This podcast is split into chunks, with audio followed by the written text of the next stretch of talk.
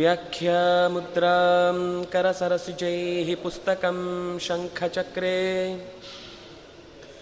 बिभ्रद्भिन्नस्फटिकरुचिरे पुण्डरीके निषण्णः अम्लानश्रीरमृतविषधेरंशुभिः प्लावयन् माम् आविर्भूयादनघमहिमा मानसे वागधीशः ध्यायेदिन्दीवराभं निजकरकमले दक्षिणे दण्डमग्र्यम् सव्ये पाशं दधानं जघनतटगते रूप्यपीठालयस्थम् काञ्चीग्रैवेयहाराङ्गतकटककिरीटाङ्गुलीयाङ्घ्रिभूषा कर्णाकल्पोज्ज्वलाङ्गं यदुकुलतिलकं कृष्णम् इष्टार्थसिद्ध्यै नमस्ते प्राणेशप्रणतविभवा यावनिमगाः नमः स्वामिन् रामप्रियतमहनूमन् गुरुगुण नमस्तुभ्यं भीमप्रबलतमः कृष्णेष्ट भगवन् नमः श्रीमन्मध्व प्रदिश सुदृशन्नो जय जय रमापतिं पूर्णगुणं मुकुन्दं व्यासञ्च विज्ञानसहस्रभानुं पूर्णप्रबोधञ्च सुतत्वदीपं क्रमाद्गुरूंश्च प्रणमामि मूर्ध्ना सर्वेन्द्रियाभिमानिस्थमुख्यप्राणस्थविष्णुना प्रेरितश्रीशतुष्ट्यर्थं करिष्ये कर्म चाखिलम् अधः पूर्णं जगत्प्राणान् संस्कृतं संस्कृतिं गुरुं कृषिकं सैनिकं गाञ्च वन्दे भारतमातरं स्वस्त्यस्तु सतां हरिः ॐ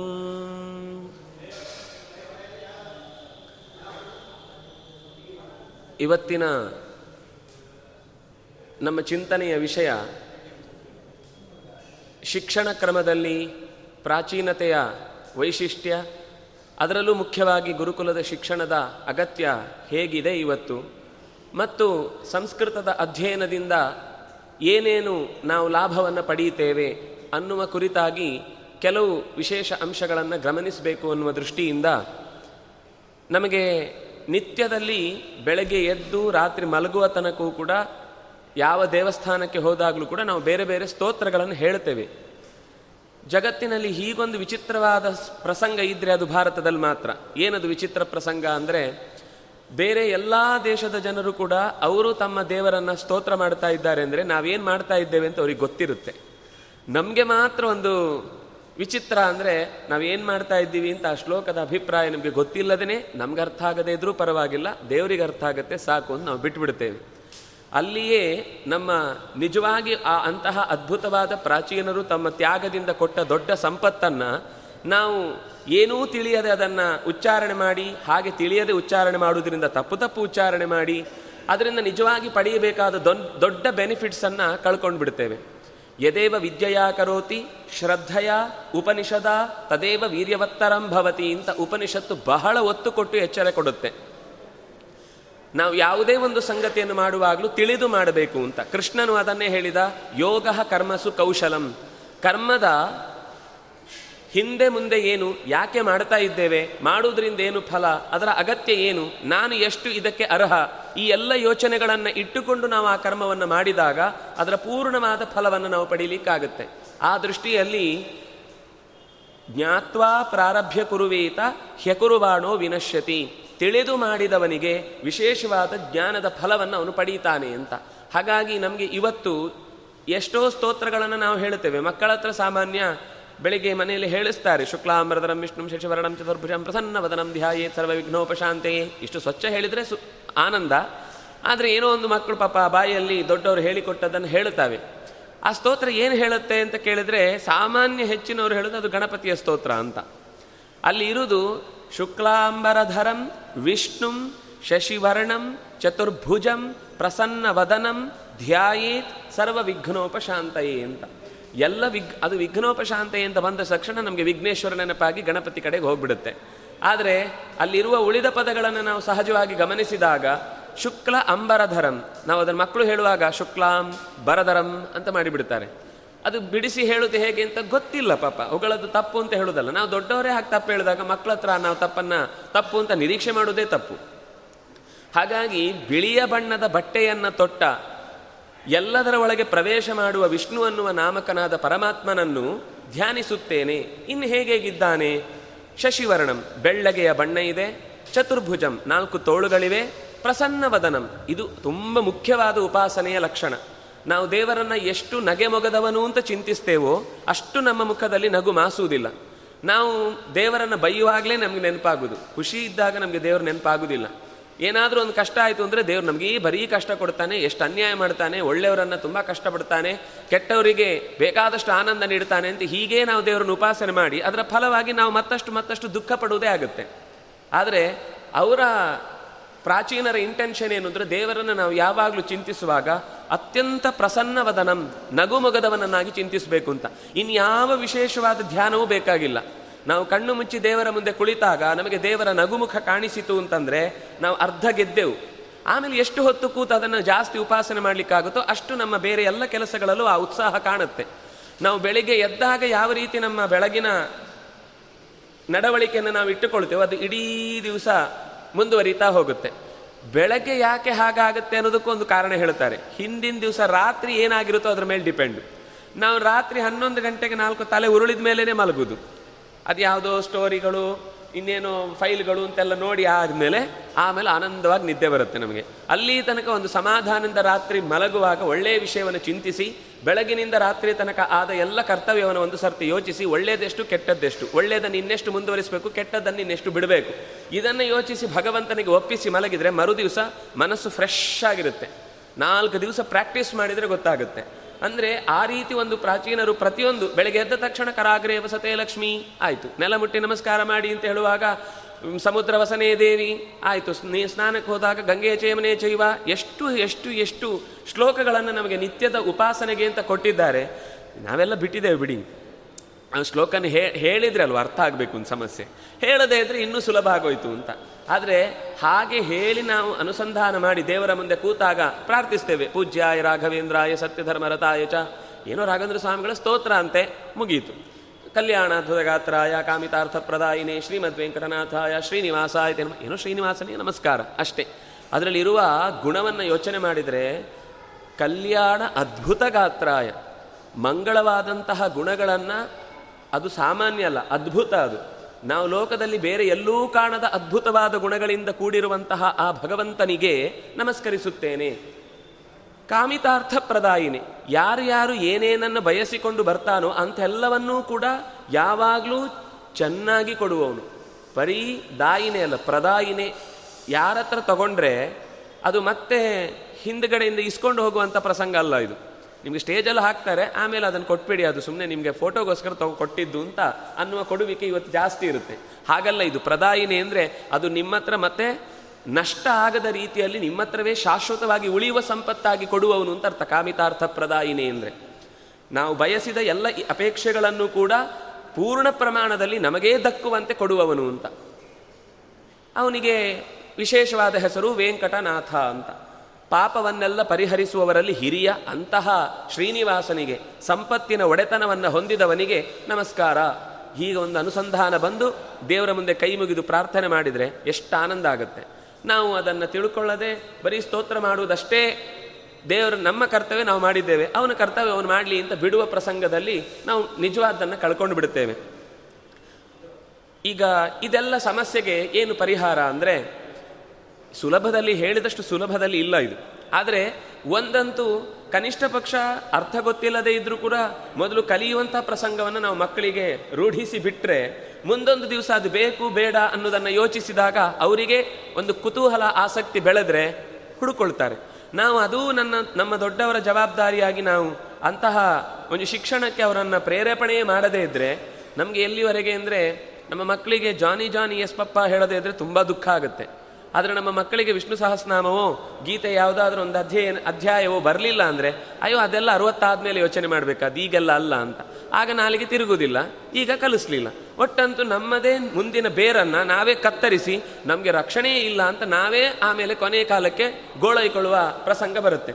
ಅದು ಕೂಡ ನಾವು ಮಕ್ಕಳನ್ನು ಅಂತಹ ಒಂದು ಶಿಕ್ಷಣವನ್ನು ಕಲಿಸಿ, ಅವುಗಳ ಬಾಯಿಯಲ್ಲಿ ಅದನ್ನು ಕೇಳೋದು ಅಂದರೆ ಅದೊಂದು ಆನಂದ. ಮತ್ತೆ ಮಕ್ಕಳಿಂದ ಅಂತಹ ಸ್ತೋತ್ರ ಮನೆಯಲ್ಲಿ ನಡೆದರೆ ಮನೆಗೆ ತುಂಬ ರಕ್ಷಣೆ. ಯಾಕೆಂದರೆ ಅವುಗಳು ಮುಗ್ಧವಾಗಿ, ಪ್ರಾಮಾಣಿಕವಾಗಿ ಪ್ರಾರ್ಥನೆ ಮಾಡ್ತವೆ. ನಾವು ದೊಡ್ಡವರು, ನಮಗೇನು ಲಾಭ ಇದೆ? ಅವ್ರ ಮನೆಗೆ ಹಾಗಾಗಲಿ, ಇವ್ರ ಮನೆಗೆ ಹೀಗಾಗಲಿ ಅಂತ ಒಂದು ಬೇಡದ್ದನ್ನು ಒಂದಿಷ್ಟು ಯೋಚಿಸಿ, ಆಮೇಲೆ ನಮ್ಗೆ ಬೇಕಾದನ್ನು ಯೋಚಿಸ್ತೇವೆ ನಾವು. ನಮ್ಗೇನು ಸಿಗಲಿ, ಅವ್ರಿಗೆ ಅದು ಸಿಗದೇ ಇರಲಿ. ನಮ್ಗೆ ಇದು ಸಿಗಲಿ, ಅದು ಅವ್ರಿಗೆ ಕಾಣದೇ ಇರಲಿ. ಅಂತ ಈ ರೀತಿ ನಮ್ಮ ಪ್ರಾರ್ಥನೆಯಲ್ಲಿ ಒಂದಿಷ್ಟು ದೋಷ ಇರುತ್ತೆ. ಆದರೆ ಮಕ್ಕಳ ಪ್ರಾರ್ಥನೆಯಲ್ಲಿ ಅವರಿಗೇನಾದರೂ ಒಂದು ವಿಷಯ ಹೇಳಿದರೆ ಅದನ್ನು ತಾದಾತ್ಮ್ಯ ಹೊಂದಿ, ಅದೇ ನಮ್ಮ ನಿಜವಾದ ಗುರಿ ಅಂತ ಪ್ರೀತಿಯಿಂದ ಮಾಡ್ತಾರೆ. ಮನೆಗೆ ತುಂಬ ದೊಡ್ಡ ರಕ್ಷೆ. ನಾವು ಅದನ್ನು ಮಕ್ಕಳಿಗೆ ಕಲಿಸೋದು ಬಿಟ್ಟು ಬಿಟ್ಟೆವು ಅದರ ಪರಿಣಾಮ ಮುಂದೆ ಅವುಗಳು ದೊಡ್ಡದಾದ ಮೇಲೆ ನಮಗೆ ವಾಪಸ್ಸು ಮಾತಾಡಲಿಕ್ಕೆ ಶುರು ಮಾಡಿದಾಗ ನಾವು ಕೋಪ ಮಾಡ್ಕೊಳ್ತೇವೆ. ಕೋಪ ಮಾಡ್ಕೊಂಡು ಏನು ಉಪಯೋಗ ಇಲ್ಲ ಆಗ. ಯಾಕೆಂದರೆ ಪ್ರಹ್ಲಾದರಾಜರು ಹೇಳಿದ್ದು, ಕೌಮಾರೇ ಆಚರೇತ್ ಪ್ರಾಜ್ಞ. ಚಿಕ್ಕ ವಯಸ್ಸಿನಲ್ಲೇ ಸಂಸ್ಕಾರವನ್ನು ನಾವು ಕೊಡಬೇಕು ಅಂತ. ಆ ಹಾಗಾಗಿ ಆ ಶ್ಲೋಕಗಳನ್ನು ಹೇಳೋದ್ರಿಂದ ಏನೇನು ಲಾಭ ಅಂತ ನಮಗೆ ವಿದೇಶಿಯರು ಒಂದಿಷ್ಟು ಹೇಳಿದರೆ ತಲೆಗೊಂಚೂರು ಹೊಕ್ಕತ್ತೆ. ಈಗೆಲ್ಲ ಬೇಕ ಬೇರೆ ಬೇರೆ ಸಂಶೋಧನೆಗಳನ್ನು ಮಾಡಿ ಸಂಸ್ಕೃತವನ್ನು ಚೆನ್ನಾಗಿ ಅಧ್ಯಯನ ಮಾಡಿದವರಿಗೆ ನರದೌರ್ಬಲ್ಯದ ಕೊ, ಸಮಸ್ಯೆಗಳು ಕಾಡುವುದಿಲ್ಲ. ನ್ಯೂರೋ ಸಿಸ್ಟಮ್ ಎಲ್ಲ ಚೆನ್ನಾಗಿ ವರ್ಕ್ ಆಗುತ್ತೆ. ಅವರು ಪಕ್, ನಾವು ಗಮನಿಸಿ, ಯಾರು ತುಂಬ ಶಾಸ್ತ್ರದಲ್ಲಿ ಆಳವಾದ ಪ್ರವೇಶವನ್ನು ಮಾಡಿರ್ತಾರೋ, ತುಂಬ ಚೆನ್ನಾಗಿ ಅದರ ಅಧ್ಯಯನದಲ್ಲಿ ತಾವು ತೊಡಗಿಸಿಕೊಂಡಿರ್ತಾರೋ, ಅವರು ಎಪ್ಪತ್ತು, ಎಂಬತ್ತಾದರೂ ಅವರ ನೆನಪಿನ ಶಕ್ತಿ ಕುಂದುವುದಿಲ್ಲ. ಹೇಳಬೇಕಾದ ವಿಷಯದಲ್ಲಿ ದೋಷ ಇರುವುದಿಲ್ಲ. ಅಥವಾ ಯಾವುದಾದ್ರೂ ಒಂದು ವಿಷಯದ ಬಗ್ಗೆ ಅವರು ಮಾತಾಡ್ತಾ ಇದ್ದಾರೆ ಅಂದರೆ ಅವರಿಗೆ ಅಂತಹ ಸಮಸ್ಯೆ ಕಾಡುವುದಿಲ್ಲ ಸಾಮಾನ್ಯರಿಗೆ ಏನು ಅಂದರೆ ಲೋಕದ ವಿಷಯ ಇದ್ದವರಿಗೆ ಏನು ಅನ್ಯಾಯ ಆಗುತ್ತೆ ಅಂತಲ್ಲ. ಆದರೆ ಅವರಲ್ಲಿ ಒಂದು ವಿಶೇಷವಾದ ವರ್ಚಸ್ಸಿರುತ್ತೆ ನಾವು ಸಾಮಾನ್ಯ ಗಮನಿಸ್ತೇವೆ.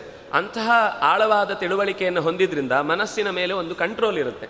ಇದು ಸಹಜವಾಗಿ ಭಾಷೆಯನ್ನು ಕಲಿಯುವುದರಿಂದ ಸಿಗುವಂತಹ ಸುಖ. ಇದರ ಜೊತೆಗೆ ನಾಲಿಗೆ ಉಚ್ಚಾರ ಸ್ವಚ್ಛ ಆಗುತ್ತೆ. ಇವಾಗೆಲ್ಲ ನಮ್ಮ ಭಾರತೀಯ ಪದ್ಧತಿಯಲ್ಲಿ ಹೇಳಿದ ವರ್ಣಮಾಲೆಯ ಕ್ರಮವೇ ಸರಿ ಅಂತ ವಿದೇಶದಲ್ಲಿ ಅದನ್ನು ಕಲಿಸ್ತಾ ಇದ್ದಾರೆ. ನಾವು ಇಲ್ಲಿ ಎ ಬಿ ಸಿ ಡಿ ಕಲಿಸ್ತಾ ಇದ್ದೀವಿ. ಅವರು ಪಾಣಿನಿಯ ಹಾಕಿದ ಸೂತ್ರಗಳು ಅ ಇಯ ಕ್ರಮ, ಕವರ್ಗ, ಚವರ್ಗ, ಟವರ್ಗ, ಪವರ್ಗ, ತವರ್ಗಗಳನ್ನೇ ಹೇಳಿಕೊಟ್ರೆ ಆ ಉಚ್ಚಾರಣೆಯ ಅಕ್ಷರದ ಜಾಗ ಸರಿಯಾಗಿ ಹೊಂದತ್ತೆ. ಆದ್ರಿಂದಾಗಿ ಮಕ್ಕಳಿಗೆ ಪೂರ್ಣ ಪ್ರಮಾಣದ ನಾಲಿಗೆ ಉಚ್ಚಾರಣೆ ಸ್ವಚ್ಛ ಆಗುತ್ತೆ ಅಂತ. ಅಂದರೆ ಇದು ಒಂದು ಕ್ರಮದಲ್ಲಿ. ಹೀಗೆ ಭಾಷೆಯನ್ನು ಉಚ್ಚಾರ ಮಾಡುವುದರಿಂದ ನಾಲಿಗೆ ಸ್ವಚ್ಛ ಆಗೋದ್ರ ಜೊತೆಗೆ ದೇಹದಲ್ಲಿ ಆಯಾ ಅಕ್ಷರಗಳನ್ನು ಆ ಜಾಗದಲ್ಲಿ ಉಚ್ಚಾರಣೆ ಮಾಡೋದನ್ನು ದೇಹದಲ್ಲಿ ಒಂದು ವೈಬ್ರೇಷನ್ ಹುಟ್ಟುತ್ತೆ. ಸಹಜವಾಗಿ ಒಂದು ಆರೋಗ್ಯದ ರಕ್ತ ಪರಿಚಲನೆ ಉಂಟಾಗುವುದಾಗಿರಬಹುದು ಅಥವಾ ದೇಹದ ಮೇಲೆ ಪರಿಣಾಮ ಬೀರುವುದಾಗಿರ್ಬೋದು ಚೆನ್ನಾಗಿ ನಡೆಯುತ್ತೆ. ಇತ್ತೀಚೆಗೆ ಮಾಧ್ಯಮಗಳಲ್ಲೆಲ್ಲ ವಿಠಲ ಅಂತ ಶಬ್ದ ಹೇಳಿದ ತಕ್ಷಣ ಹೃದಯ ರೋಗ ಪರಿಹಾರ ಆಗುತ್ತೆ ಅಂತ ಏನೇನೋ ಜಿಜ್ಞಾಸೆಗಳೆಲ್ಲ ಬಂದು. ಆ ಠ ಅನ್ನುವ ಮಹಾಪ್ರಾಣ ಉಚ್ಚಾರ ಮಾಡುವಾಗಲೇ ಎದೆ ಮೇಲೊಂದು ಹೊಡೆದಾಗುತ್ತೆ ವಿಠಲ. ಹಾಗೆ ಹೇಳಿದಾಗ ಅಲ್ಲಿಯ ನಾಳಗಳಲ್ಲಿ ಏನಾದರೂ ಸಣ್ಣ ಪುಟ್ಟ ದೋಷಗಳಿದ್ರೂ ಕೂಡ ತಾನಾಗಿ ಅದು ವೇಗ ಪಡ್ಕೊಂಡು ರಕ್ತ ಉಚ್ಚಾರ ಅಂದರೆ ಚಲನೆ ಆಗುವುದು ಸ ದೋಷ ಪರಿಹಾರ ಆಗಿಯೇ ಆಗುತ್ತೆ. ಅದರಿಂದ ಯಾವುದೇ ಒಂದು ಹಿಂದಿನವರ ಕಾನ್ಸೆಪ್ಟಿನಲ್ಲಿ ತಿಳಿಯದೆ, ಪ್ರಯೋಗ ಮಾಡದೆ ಸುಮ್ಮನೆ ಜನರ ಮೇಲೆ ನಮ್ಮ ಭಾವನೆಗಳನ್ನು ಹೇರಬೇಕು ಅಂತನ್ನುವ ದುಷ್ಪ್ರವೃತ್ತಿ ಅಂತೂ ಅವರಿಗಿರಲಿಲ್ಲ. ಅದರಿಂದಾಗಿ ಸಂಸ್ಕೃತದ ಅಧ್ಯಯನ ಇವತ್ತು ನಾವು ಮಕ್ಕಳಿಗೆ ಶ್ಲೋಕ ರೂಪದಲ್ಲಿ, ಸ್ತೋತ್ರ ರೂಪದಲ್ಲಿ, ಶಾಸ್ತ್ರ ರೂಪದಲ್ಲಿ ಮಾಡಿಸದೇ ಇದ್ದರೆ ಕಳ್ಕೊಳ್ಳೋದು ನಾವೇ, ಭಾಷೆಗೇನೂ ಲಾಸ್ ಇಲ್ಲ. ಉಪನಿಷತ್ತು ಹೇಳುತ್ತೆ, ಯದೇವ ವಿದ್, ಅಂದರೆ ವಿದ್ಯೆ ಮತ್ತು ಅವಿದ್ಯೆ ಎರಡೂ ಬೇಕು ಅಂತ ಹೇಳುದು. ವಿದ್ಯಾಂಚ, ಅವಿದ್ಯಾಂಚ ಎಸ್ತದ್ವೇದೋ ಭಯಂ ಸಹ, ಅವಿದ್ಯೆಯ ಮೃತ್ಯುಂ ತೀರ್ತ್ವ, ವಿದ್ಯೆಯ ಅಮೃತಮಶ್ನುತೆ. ಈಗ ನಾವು ಬೇಕಾದಷ್ಟು ಬೋರ್ಡ್ಗಳನ್ನು ಹಾಕ್ಕೊಂಡಿದ್ದೆ ವಿಶ್ವವಿದ್ಯಾಲಯ ಅಂತ. ವಿದ್ಯೆ ಅಂದರೆ ಏನು ಅಂತ ನಮ್ಗೆ ಗೊತ್ತೇ ಇಲ್ಲ ನಿಜವಾಗಿ. ನಾವು ವಿದ್ಯೆ ಅಂದರೆ ಸರ್ಟಿಫಿಕೇಟ್ ಸರ್ಟಿಫಿಕೇಟು ಅಂತ ಅಂದ್ಕೊಂಡಿದ್ದೀವಿ ಅದು ವಿದ್ಯೆ ಅಲ್ಲ. ಯಾಕೆಂದರೆ ಸರ್ಟಿಫಿಕೇಟಲ್ಲಿ ತೊಂಬತ್ತೊಂಬತ್ತು ತೆಗೆದವನೇ ಒಂದು ಹಿಂದಿನ ಪರೀಕ್ಷೆಯಲ್ಲಿ ಮುಂದಿನ ಪರೀಕ್ಷೆಯಲ್ಲಿ ಒಂದು ಮಾರ್ಕ್ಸ್ ಕಮ್ಮಿ ಆಯಿತು ಅಂತ ಯಾರು ಬೈದ್ರು ಅಂತ ಆತ್ಮಹತ್ಯೆ ಮಾಡ್ಕೊಳ್ತಾನೆ. ಯಾಕೆಂದ್ರೆ ಜೀವನದ ಸಣ್ಣ ಕಷ್ಟವನ್ನು ಎದುರಿಸ್ಲಿಕ್ಕೆ ಅವನಿಗೆ ತಾಕತ್ತಿರಲ್ಲ. ವಿದ್ಯೆ ಅಂದರೆ ಏನು ಅಂತ ಅವ್ರು ಚೆನ್ನಾಗಿ ಹೇಳ್ತಾರೆ, ಎಂಥ ಕಷ್ಟ ಬಂದಾಗಲೂ ಯಾರು ಅದನ್ನು ಎದುರಿಸಿ ಆತ್ಮವಿಶ್ವಾಸದಿಂದ ಮುನ್ನಡೆಯುವ ತಾಕತ್ತನ್ನು ಪಡ್ಕೊಂಡಿದ್ದಾನೋ ಅವನು ವಿದ್ಯಾವಂತ ಅಂತ. ಹಾಗಾಗಿ ನಮ್ಮಲ್ಲಿ ವಿದ್ಯಾವಂತ ಅಂತ ಇವತ್ತು ಗುರುತಿಸುವ ಬಗೆಯೇ ಬೇರೆ ಆಗಿಬಿಟ್ಟಿದೆ. ನಾವು ಕೃಷಿಕನನ್ನ ವಿದ್ಯಾವಂತ ಅಂತ ಗುರುತಿಸುವುದಿಲ್ಲ. ನಮ್ಮಕ್ಕಿಂತ ವಿದ್ಯಾವಂತ ಅವನು. ಯಾಕೆಂದ್ರೆ ಪ್ರತಿ ವರ್ಷ ಮತ್ತೆ ಮತ್ತೆ ಬೆಳೆ ಬೆಳಿತಾನೆ. ಮಧ್ಯದಲ್ಲಿ ಈ ಸರ್ತಿ ಬೆಳೆ ಚೂರು ಕಮ್ಮಿ ಆದರೆ ಮುಂದಿನ ವರ್ಷ ಬಿಟ್ಟು ವಾಪಸ್ ಓಡಿ ಬರಲ್ಲ ಅವನು. ಅಯ್ಯೋ, ಈ ವರ್ಷ ಸ್ವಲ್ಪ ಕಮ್ಮಿ ಆಯ್ತು. ಮುಂದಿನ ವರ್ಷ ದೇವರು ಕೊಟ್ಟೇ ಕೊಡ್ತಾನೆ. ಎಲ್ಲ ದೇವ್ರು ನಡೆಸ್ತಾನೆ ಅಂತ. ನಮ್ಮಕ್ಕಿಂತ ಹೆಚ್ಚು ವಿಶ್ವಾಸ ಅವರಿಗೆ ಜೀವನದಲ್ಲಿ ಬಹಳ ನಂಬಿಕೆಯಿಂದ ತಮ್ಮ ಕರ್ತವ್ಯವನ್ನು ನಿರ್ವಹಿಸ್ತಾ ಹೋಗ್ತಾರೆ. ಹಾಗಾಗಿ ನಾವು ಏನು ಅನ್ಕೊಂಡಿದ್ದೇವೆ ಅಂತಂದರೆ ಅಕ್ಷರ ಬರೋದವರೆಲ್ಲ ವಿದ್ಯಾವಂತರು ಅಂತ. ವಿದ್ಯೆ ಅಂತ ಅನ್ನೋದೇನು ಅಂದರೆ ಯಾವುದರಿಂದ ನಾವು ಬಿಡುಗಡೆಯನ್ನು ಹೊಂದಲಿಕ್ಕೆ ಸಾಧ್ಯವಾಗುವ ತಾಕತ್ತನ್ನು ಪಡೀತೇವೋ ಅದು ವಿದ್ಯೆ ಅಂತ. ಅಂತಹ ವಿದ್ಯೆ ಯಾವುದು? ಇದು ತುಂಬ ಕಷ್ಟ. ಯಾಕೆಂದರೆ ಈ ವಿಚಾರ ನಾವು ಯಾವತ್ತೂ ಮಾಡಲೇ ಇಲ್ಲ. ನಮಗೆ ವಿದ್ಯೆ ಅಂತಂದಾಗ ನಾವು ಅಕ್ಷರ ಕಲಿಬೇಕು, ಒಂದಿಷ್ಟು ಸೋಷಿಯಲ್ ಸೈನ್ಸು ಫಿಸಿಕ್ಸು ಮ್ಯಾಥ್ಸು ಅಥವಾ ಎಕಾನಮಿ ಇದನ್ನಿಷ್ಟು ಓದಿದರೆ ನಮ್ಮ ಮಕ್ಕಳು ವಿದ್ಯಾವಂತರು ಅಂತ ನಾವು ಗ್ರಹಿಸಿದೆ ಅದು ಒಂದು ವಿದ್ಯೆಯ ಭಾಗ, ಇಲ್ಲ ಅಂತ ಹೇಳಿಲ್ಲ. ಆದರೆ ಅದಕ್ಕಿಂತ ಹೆಚ್ಚು ಬೇಕಾದ್ದೇನು ಅಂದರೆ ಆತ್ಮ ಸಂಸ್ಕಾರಕ್ಕೆ ಕಾರಣವಾದಂತಹ ವಿದ್ಯೆ. ಮಕ್ಕಳಿಗೆ ಮನೆಯಲ್ಲಿ ಇರುವ ತನಕ ನಾವೇನಾದರೂ ಹೇಳಿದರೆ ಕೇಳ್ತಾ ಇರ್ತವೆ. ನಮಸ್ಕಾರ ಮಾಡು ಅಂದರೆ ನಮಸ್ಕಾರ ಮಾಡ್ತಾ ಇರ್ತವೆ. ದೊಡ್ಡವರನ್ನು ನೋಡಿದಾಗ ಅವರೇನಾದರೂ ಹೇಳಿದ್ರೆ ಅದನ್ನು ಕೇಳು ಅಂದರೆ ಕೇಳ್ತಾ ಇರ್ತವೆ. ನೀವು ಗಮನಿಸಿ, ಶಾಲೆಗೆ ಹೋಗಿ ಬಂದು ಒಂದು ಒಂದು ವರ್ಷ ಆಗ್ತಾ ಇದ್ದ ಹಾಗೆ ಮಕ್ಕಳು ನಮ್ಮ ಮಾತಿಗೆ ಉಲ್ಟಾ ನಡಿಲಿಕ್ಕೆ ಶುರು ಮಾಡ್ತಾರೆ. ಅವರಿಗೆ ಇದೆಲ್ಲ ಏನು ಇಲ್ಲ, ಇದೆಲ್ಲ ಅಗತ್ಯ ಇಲ್ಲ ಅನ್ನುವ ಭಾವ ತನ್ನಿಂದ ತಾನೇ ಮೂಡ್ಲಿಕ್ಕೆ ಶುರುವಾಗುತ್ತೆ. ಯಾಕೆಂದ್ರೆ ಶಾಲೆಯಲ್ಲಿ ಯಾವತ್ತೂ ಕೂಡ ಗುರುಕುಲದಲ್ಲಿ ಏನು ಸಿಸ್ಟಮು? ಹೋದ ತಕ್ಷಣ ಗುರುಗಳಿಗೆ ನಮಸ್ಕಾರ ಮಾಡಿ, ಆಮೇಲೆ ಅವರೊಂದು ಏನೋ ಒಂದು ಶ್ಲೋಕ ಹೇಳಿಸಿ ಪಾಠ ಶುರುವಾಗುತ್ತೆ. ಅಂದ್ರೆ ಅವರಿಗೊಂದು ಅವೇರ್ನೆಸ್ ಬರುತ್ತೆ. ನಾನು ಈಗ ಇಂಥ ತರಗತಿಯಲ್ಲಿ ಕೂತಿದ್ದೇನೆ ಅಂತ. ಇಲ್ಲಿ ನಾವು ಗುರುಗಳು ನಿಂತು ಪಾಠ ಮಾಡ್ತಾರೆ ಕಾಲೇಜುಗಳಲ್ಲಿ, ಸ್ಕೂಲ್ಗಳಲ್ಲಿ. ವಿದ್ಯಾರ್ಥಿಗಳು ಕೂತು ಪಾಠ ಮಾಡ್ತಾರೆ. ಅವರಿಗೇನು ಅನಿಸುತ್ತೆ ಅಂದರೆ ನಾವು ಹಿರಿಯರು. ಯಾಕಂದರೆ ಹಾಗೆ ನಮಗೆ ಮರ್ಯಾದೆ ಜಾಸ್ತಿ. ಮನೆಯಲ್ಲಿ ಉಳಿದವರಿಗೆಲ್ಲ ಅವರು ನಮ್ಗೆ ಮರ್ಯಾದೆ ಕೊಡಬೇಕು ಅಂತ ಭಾವನೆ ಶುರುವಾದ ಮೇಲೆ ಮಕ್ಕಳಿಗೆ ಸಹಜವಾಗಿ ದೊಡ್ಡವರ ಹತ್ರ ಒಂದು ಎಲ್ಲೋ ಪ್ರೀತಿ ಇರುತ್ತೆ. ಆ ಸಣ್ಣ ಮಕ್ಕಳ ಮುಗ್ಧತೆಯಲ್ಲಿ ಏನು ಹೆಚ್ಚು ಕಮ್ಮಿ ಆಗುದಿಲ್ಲ. ಆದರೆ ನಿಧಾನಕ್ಕೆ ಹೋಗ್ತಾ ಹೋಗ್ತಾ ಹೋಗ್ತಾ ನಾವು ಗಮನಿಸುವಾಗ ಒಂದು ಸಂಸ್ಕೃತಿ ಬಿಟ್ಟು ಹೋಗ್ತಾ ಇರುತ್ತೆ. ಅಂದರೆ ಈ ಸಂಸ್ಕೃತಿ ಬಿಟ್ಟು ಹೋಗ್ಲಿಕ್ಕೆ ಕಾರಣ ನಾವು ಶಾಲೆಯಲ್ಲಿ ಅವರಿಗೆ ಹೇಳಿಕೊಡುವ ಕ್ರಮವೇ ಹಾಗೆ ಇದೆ. ನೀವು, ನಿಮ್ಮ ನಿಮ್ಮ ಮಕ್ಕಳ ಬಗ್ಗೆ ನೀವು ಯೋಚನೆ ಮಾಡಿದರೆ ನಿಮ್ಗೆ ಗೊತ್ತಿರುತ್ತೆ ಬದಲಾವಣೆ ಎಷ್ಟಾಗತ್ತೆ ಅಂತ. ಅದರಿಂದಾಗಿ ಅವರು ಹೇಳ್ತಾರೆ, ವಿದ್ಯೆ ಮತ್ತು ಅವಿದ್ಯೆ ಎರಡೂ ಗೊತ್ತಿರಬೇಕು. ಅವಿದ್ಯೆ ಅಂದರೆ ಏನು ಅಂದರೆ ಲೋಕದ ಹೊಟ್ಟೆ ಹೊರೆಯುವ ವಿದ್ಯೆ. ಅದನ್ನು ಅವಿದ್ಯೆ ಅಂದ್ರೆ ಅವರು. ಹೊಟ್ಟೆ ಹೊರೆಯುವ ವಿದ್ಯೆಯನ್ನು ವಿದ್ಯೆ ಅಂತ ಕರೀಲೇ ಇಲ್ಲ. ವಿದ್ಯಾಂಚ ಅವಿದ್ಯಾಂಚ. ಯಾವುದು ಹೊಟ್ಟೆ ಹೊರೆಯುವುದಕ್ಕೆ ಕಾರಣ ಆಗುತ್ತೋ ಅದು ಅವಿದ್ಯೆ. ಯಾವುದು ಆತ್ಮ ಉದ್ಧಾರಕ್ಕೆ ಕಾರಣ ಆಗುತ್ತೋ ಅದು ವಿದ್ಯೆ. ಹಾಗಾಗಿ ಎಷ್ಟೋ ಸಲ ನನಗೆ ಅನಿಸೋದುಂಟು, ವಿಶ್ವವಿದ್ಯಾಲಯ ಅಂತಿದೆ. ಅದಕ್ಕೆ ಎರಡು ಅರ್ಥ ಮಾಡ್ಬೋದು. ವಿಶ್ವವಿದ್ಯಾ ಆಲಯ ಅಂತಲೂ ಮಾಡ್ಬೋದು. ವಿಶ್ವವಿದ್ಯಾ ಲಯ ಅಂತಲೂ ಮಾಡ್ಬೋದು. ನಾವು ವಿದ್ಯೆಯನ್ನು ಲಯ ಮಾಡಿ ಮಕ್ಕಳ ತಲೆಯಲ್ಲಿ ಬರೀ ಗೋಳಿ ಸೊಪ್ಪು ತುಂಬಿಸಿ ಅವರು ಬರುವಾಗ ನಾನೇನೋ ಜಗತ್ತಿನ ಎಲ್ಲವನ್ನು ತಿಳ್ಕೊಂಡು ಬಿಟ್ಟಿದ್ದೇನೆ ಅಂತ ಭ್ರಮೆಗೆ ಬಂದು ತಮ್ಮ ಅಪ್ಪ ಅಂದಿರಿಗೆ ನಮಸ್ಕಾರ ಮಾಡಬೇಕಂತ ಪ್ರಶ್ನೆ ಬರುತ್ತೆ. ಇದು ನಾನು ಹೇಳ್ತಾ ಇರೋದಲ್ಲ ಉಪನಿಷತ್ತಿನಲ್ಲಿ ಹಾಗೊಂದು ಕಥೆ ಬರುತ್ತೆ. ಶ್ವೇತಕೇತು ಗುರುಕುಲದಲ್ಲಿ ಓದಿದ. ಅವರ ಅಪ್ಪನಿಗೆ ಇಬ್ಬರು ಮಕ್ಕಳು, ನಚಿಕೇತ ಮತ್ತು ಶ್ವೇತಕೇತು ಅಂತ. ನಚಿಕೇತ ಅವನು ಸ್ವಲ್ಪ ಇಂಟ್ರೋವರ್ಟ್ ಆದದ್ರಿಂದಾಗಿ ಅವನು ಚುರುಕಲ್ಲ ಅಂತ ಅನ್ಕೊಂಡು ಅವನ ಮನೆಯಲ್ಲೇ ನಿತ್ಯದ ಕೆಲಸಗಳಿಗೆ ಅಲ್ಲಿಯೇ ಬರುವ ವಿದ್ಯಾರ್ಥಿಗಳ ಜೊತೆಗೆ ಪಾಠಕ್ಕೆ ಹಾಕಿದ್ರು. ಶ್ವೇತಕೇತು ಸ್ವಲ್ಪ ಚುರುಕು ಹುಡುಗ. ಅದಕ್ಕೋಸ್ಕರ ಅವನಿಗೆ ಸ್ವಲ್ಪ ವಿಶೇಷ ಅಧ್ಯಯನ ಮಾಡಿಸಿ ಹೆಚ್ಚು ದೊಡ್ಡ ಯೂನಿವರ್ಸಿಟಿಯಲ್ಲಿ ಕಲಿಸ್ಬೇಕು ಅಂತ ದೂರಕ್ಕೆ ಕಳಿಸಿದ್ರು. ಅವನು ಹನ್ನೆರಡು ವರ್ಷ ಓದಿ ವಾಪಸ್ ಬಂದ. ಅಪ್ಪ ಅಪ್ಪ ಕಾಯ್ತಾ ಇದ್ದಾನೆ, ಮಗ ಬರ್ತಾನೆ, ಹನ್ನೆರಡು ವರ್ಷ ಓದಿ, ನನ್ನ ಮಗ ನನ್ನ ಮುಂದಿನ ಪೀಳಿಗೆಯ ಮುಖ್ಯ ಬೇರಾಗಿ ನಿಲ್ತಾನೆ ಅಂತ ಬಹಳ ಖುಷಿಯಿಂದ ಕಾಯ್ತಾ ಇದ್ರೆ ಅವನು ಒಳಗೆ ಬರುವಾಗ ಅಪ್ಪಗೆ ನೋಡ್ತಾ ಇದ್ದಾನೆ, ಇವನು ಎದೆ ಸೆಟೆಸಿ ನಿಂತಿದ್ದಾನೆ, ಸ್ತಬ್ಧ ಏಯಾಯ ಅಂತ ಹೇಳ್ತಾರೆ. ಸ್ತಬ್ಧ ಅಂದರೆ ಎದೆ ಉಬ್ಬಿಸಿ ನಿಂತಿದ್ದಾನೆ ಅಂತ. ಅವನಿಗೇನು ಅಂದರೆ ಈ ಅಪ್ಪ ಇಲ್ಲೇ ಗುಡಿಸಲುಗಳು ಆ ಕಡೆ ಈ ಕಡೆ ಆಶ್ರಮದಲ್ಲಿ ಓಡಾಡ್ಕೊಂಡು ಏನೋ ಒಂದು ಚೂರು ಪಾರು ಕಲ್ತಿದ್ದಾನೆ. ನಾನು ಯೂನಿವರ್ಸಿಟಿಯಲ್ಲಿ ಕಲ್ತು ಬಂದಿದ್ದೇನೆ. ಅಂದಮೇಲೆ ನಾನು ಅಪ್ಪನಿಗೆ ನಮಸ್ಕಾರ ಮಾಡಬೇಕಾ? ಯಾಕೆಂದ್ರೆ ನಾನು ಅವನಿಗಿಂತ ಜಾಸ್ತಿ ಕಲ್ತಿದ್ದೇನೆ. ನಮಸ್ಕಾರ ಮಾಡಬೇಕಾ? ಅಂತ ಡೌಟ್ ಬಂತು. ಮಾಡಲೂ ಇಲ್ಲ ನಮಸ್ಕಾರ.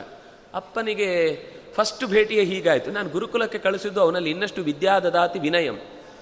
ಗೌರವ ಬರಬೇಕು. ಇನ್ನೂ ನಮ್ಮ ಸಮ್ ಕಲ್ಚರ್ನ ಬಗ್ಗೆ ಎಚ್ಚರ ಇರಬೇಕು ಅಂತ ನೋಡಿದರೆ ಇವನು ಗುರುಕುಲದಲ್ಲಿ ಕಲಿತು ಬಂದು ಹೀಗಾಯ್ತಲ್ಲ. ಇದು ಈಗದ ಕಥೆ ಎಲ್ಲ ಹೇಳ್ತಾ ಇರೋದು. ನಾನು ಆಗದ ಕಥೆ ಹೇಳ್ತಾ ಇದ್ದೀನಿ. ಉಪನಿಷತ್ ಕಾಲದ, ಋಷಿಗಳ ಕಾಲದ ಕಥೆ. ಆವಾಗಲೇ ಹೀಗಾಯಿತು ಅಂದರೆ ಇವಾಗಿದ್ದ ಕಥೆ ಏನು ಯೋಚನೆ ಮಾಡಬೇಕು ನಾವು? ಸರಿ, ತಂದೆಗೆ ಅರ್ಥ ಆಯಿತು. ಓ ಇವನು ಕಲಿ ಕಲಿತು ಬಂದಿದ್ದಾನೆ, ಸರಿ.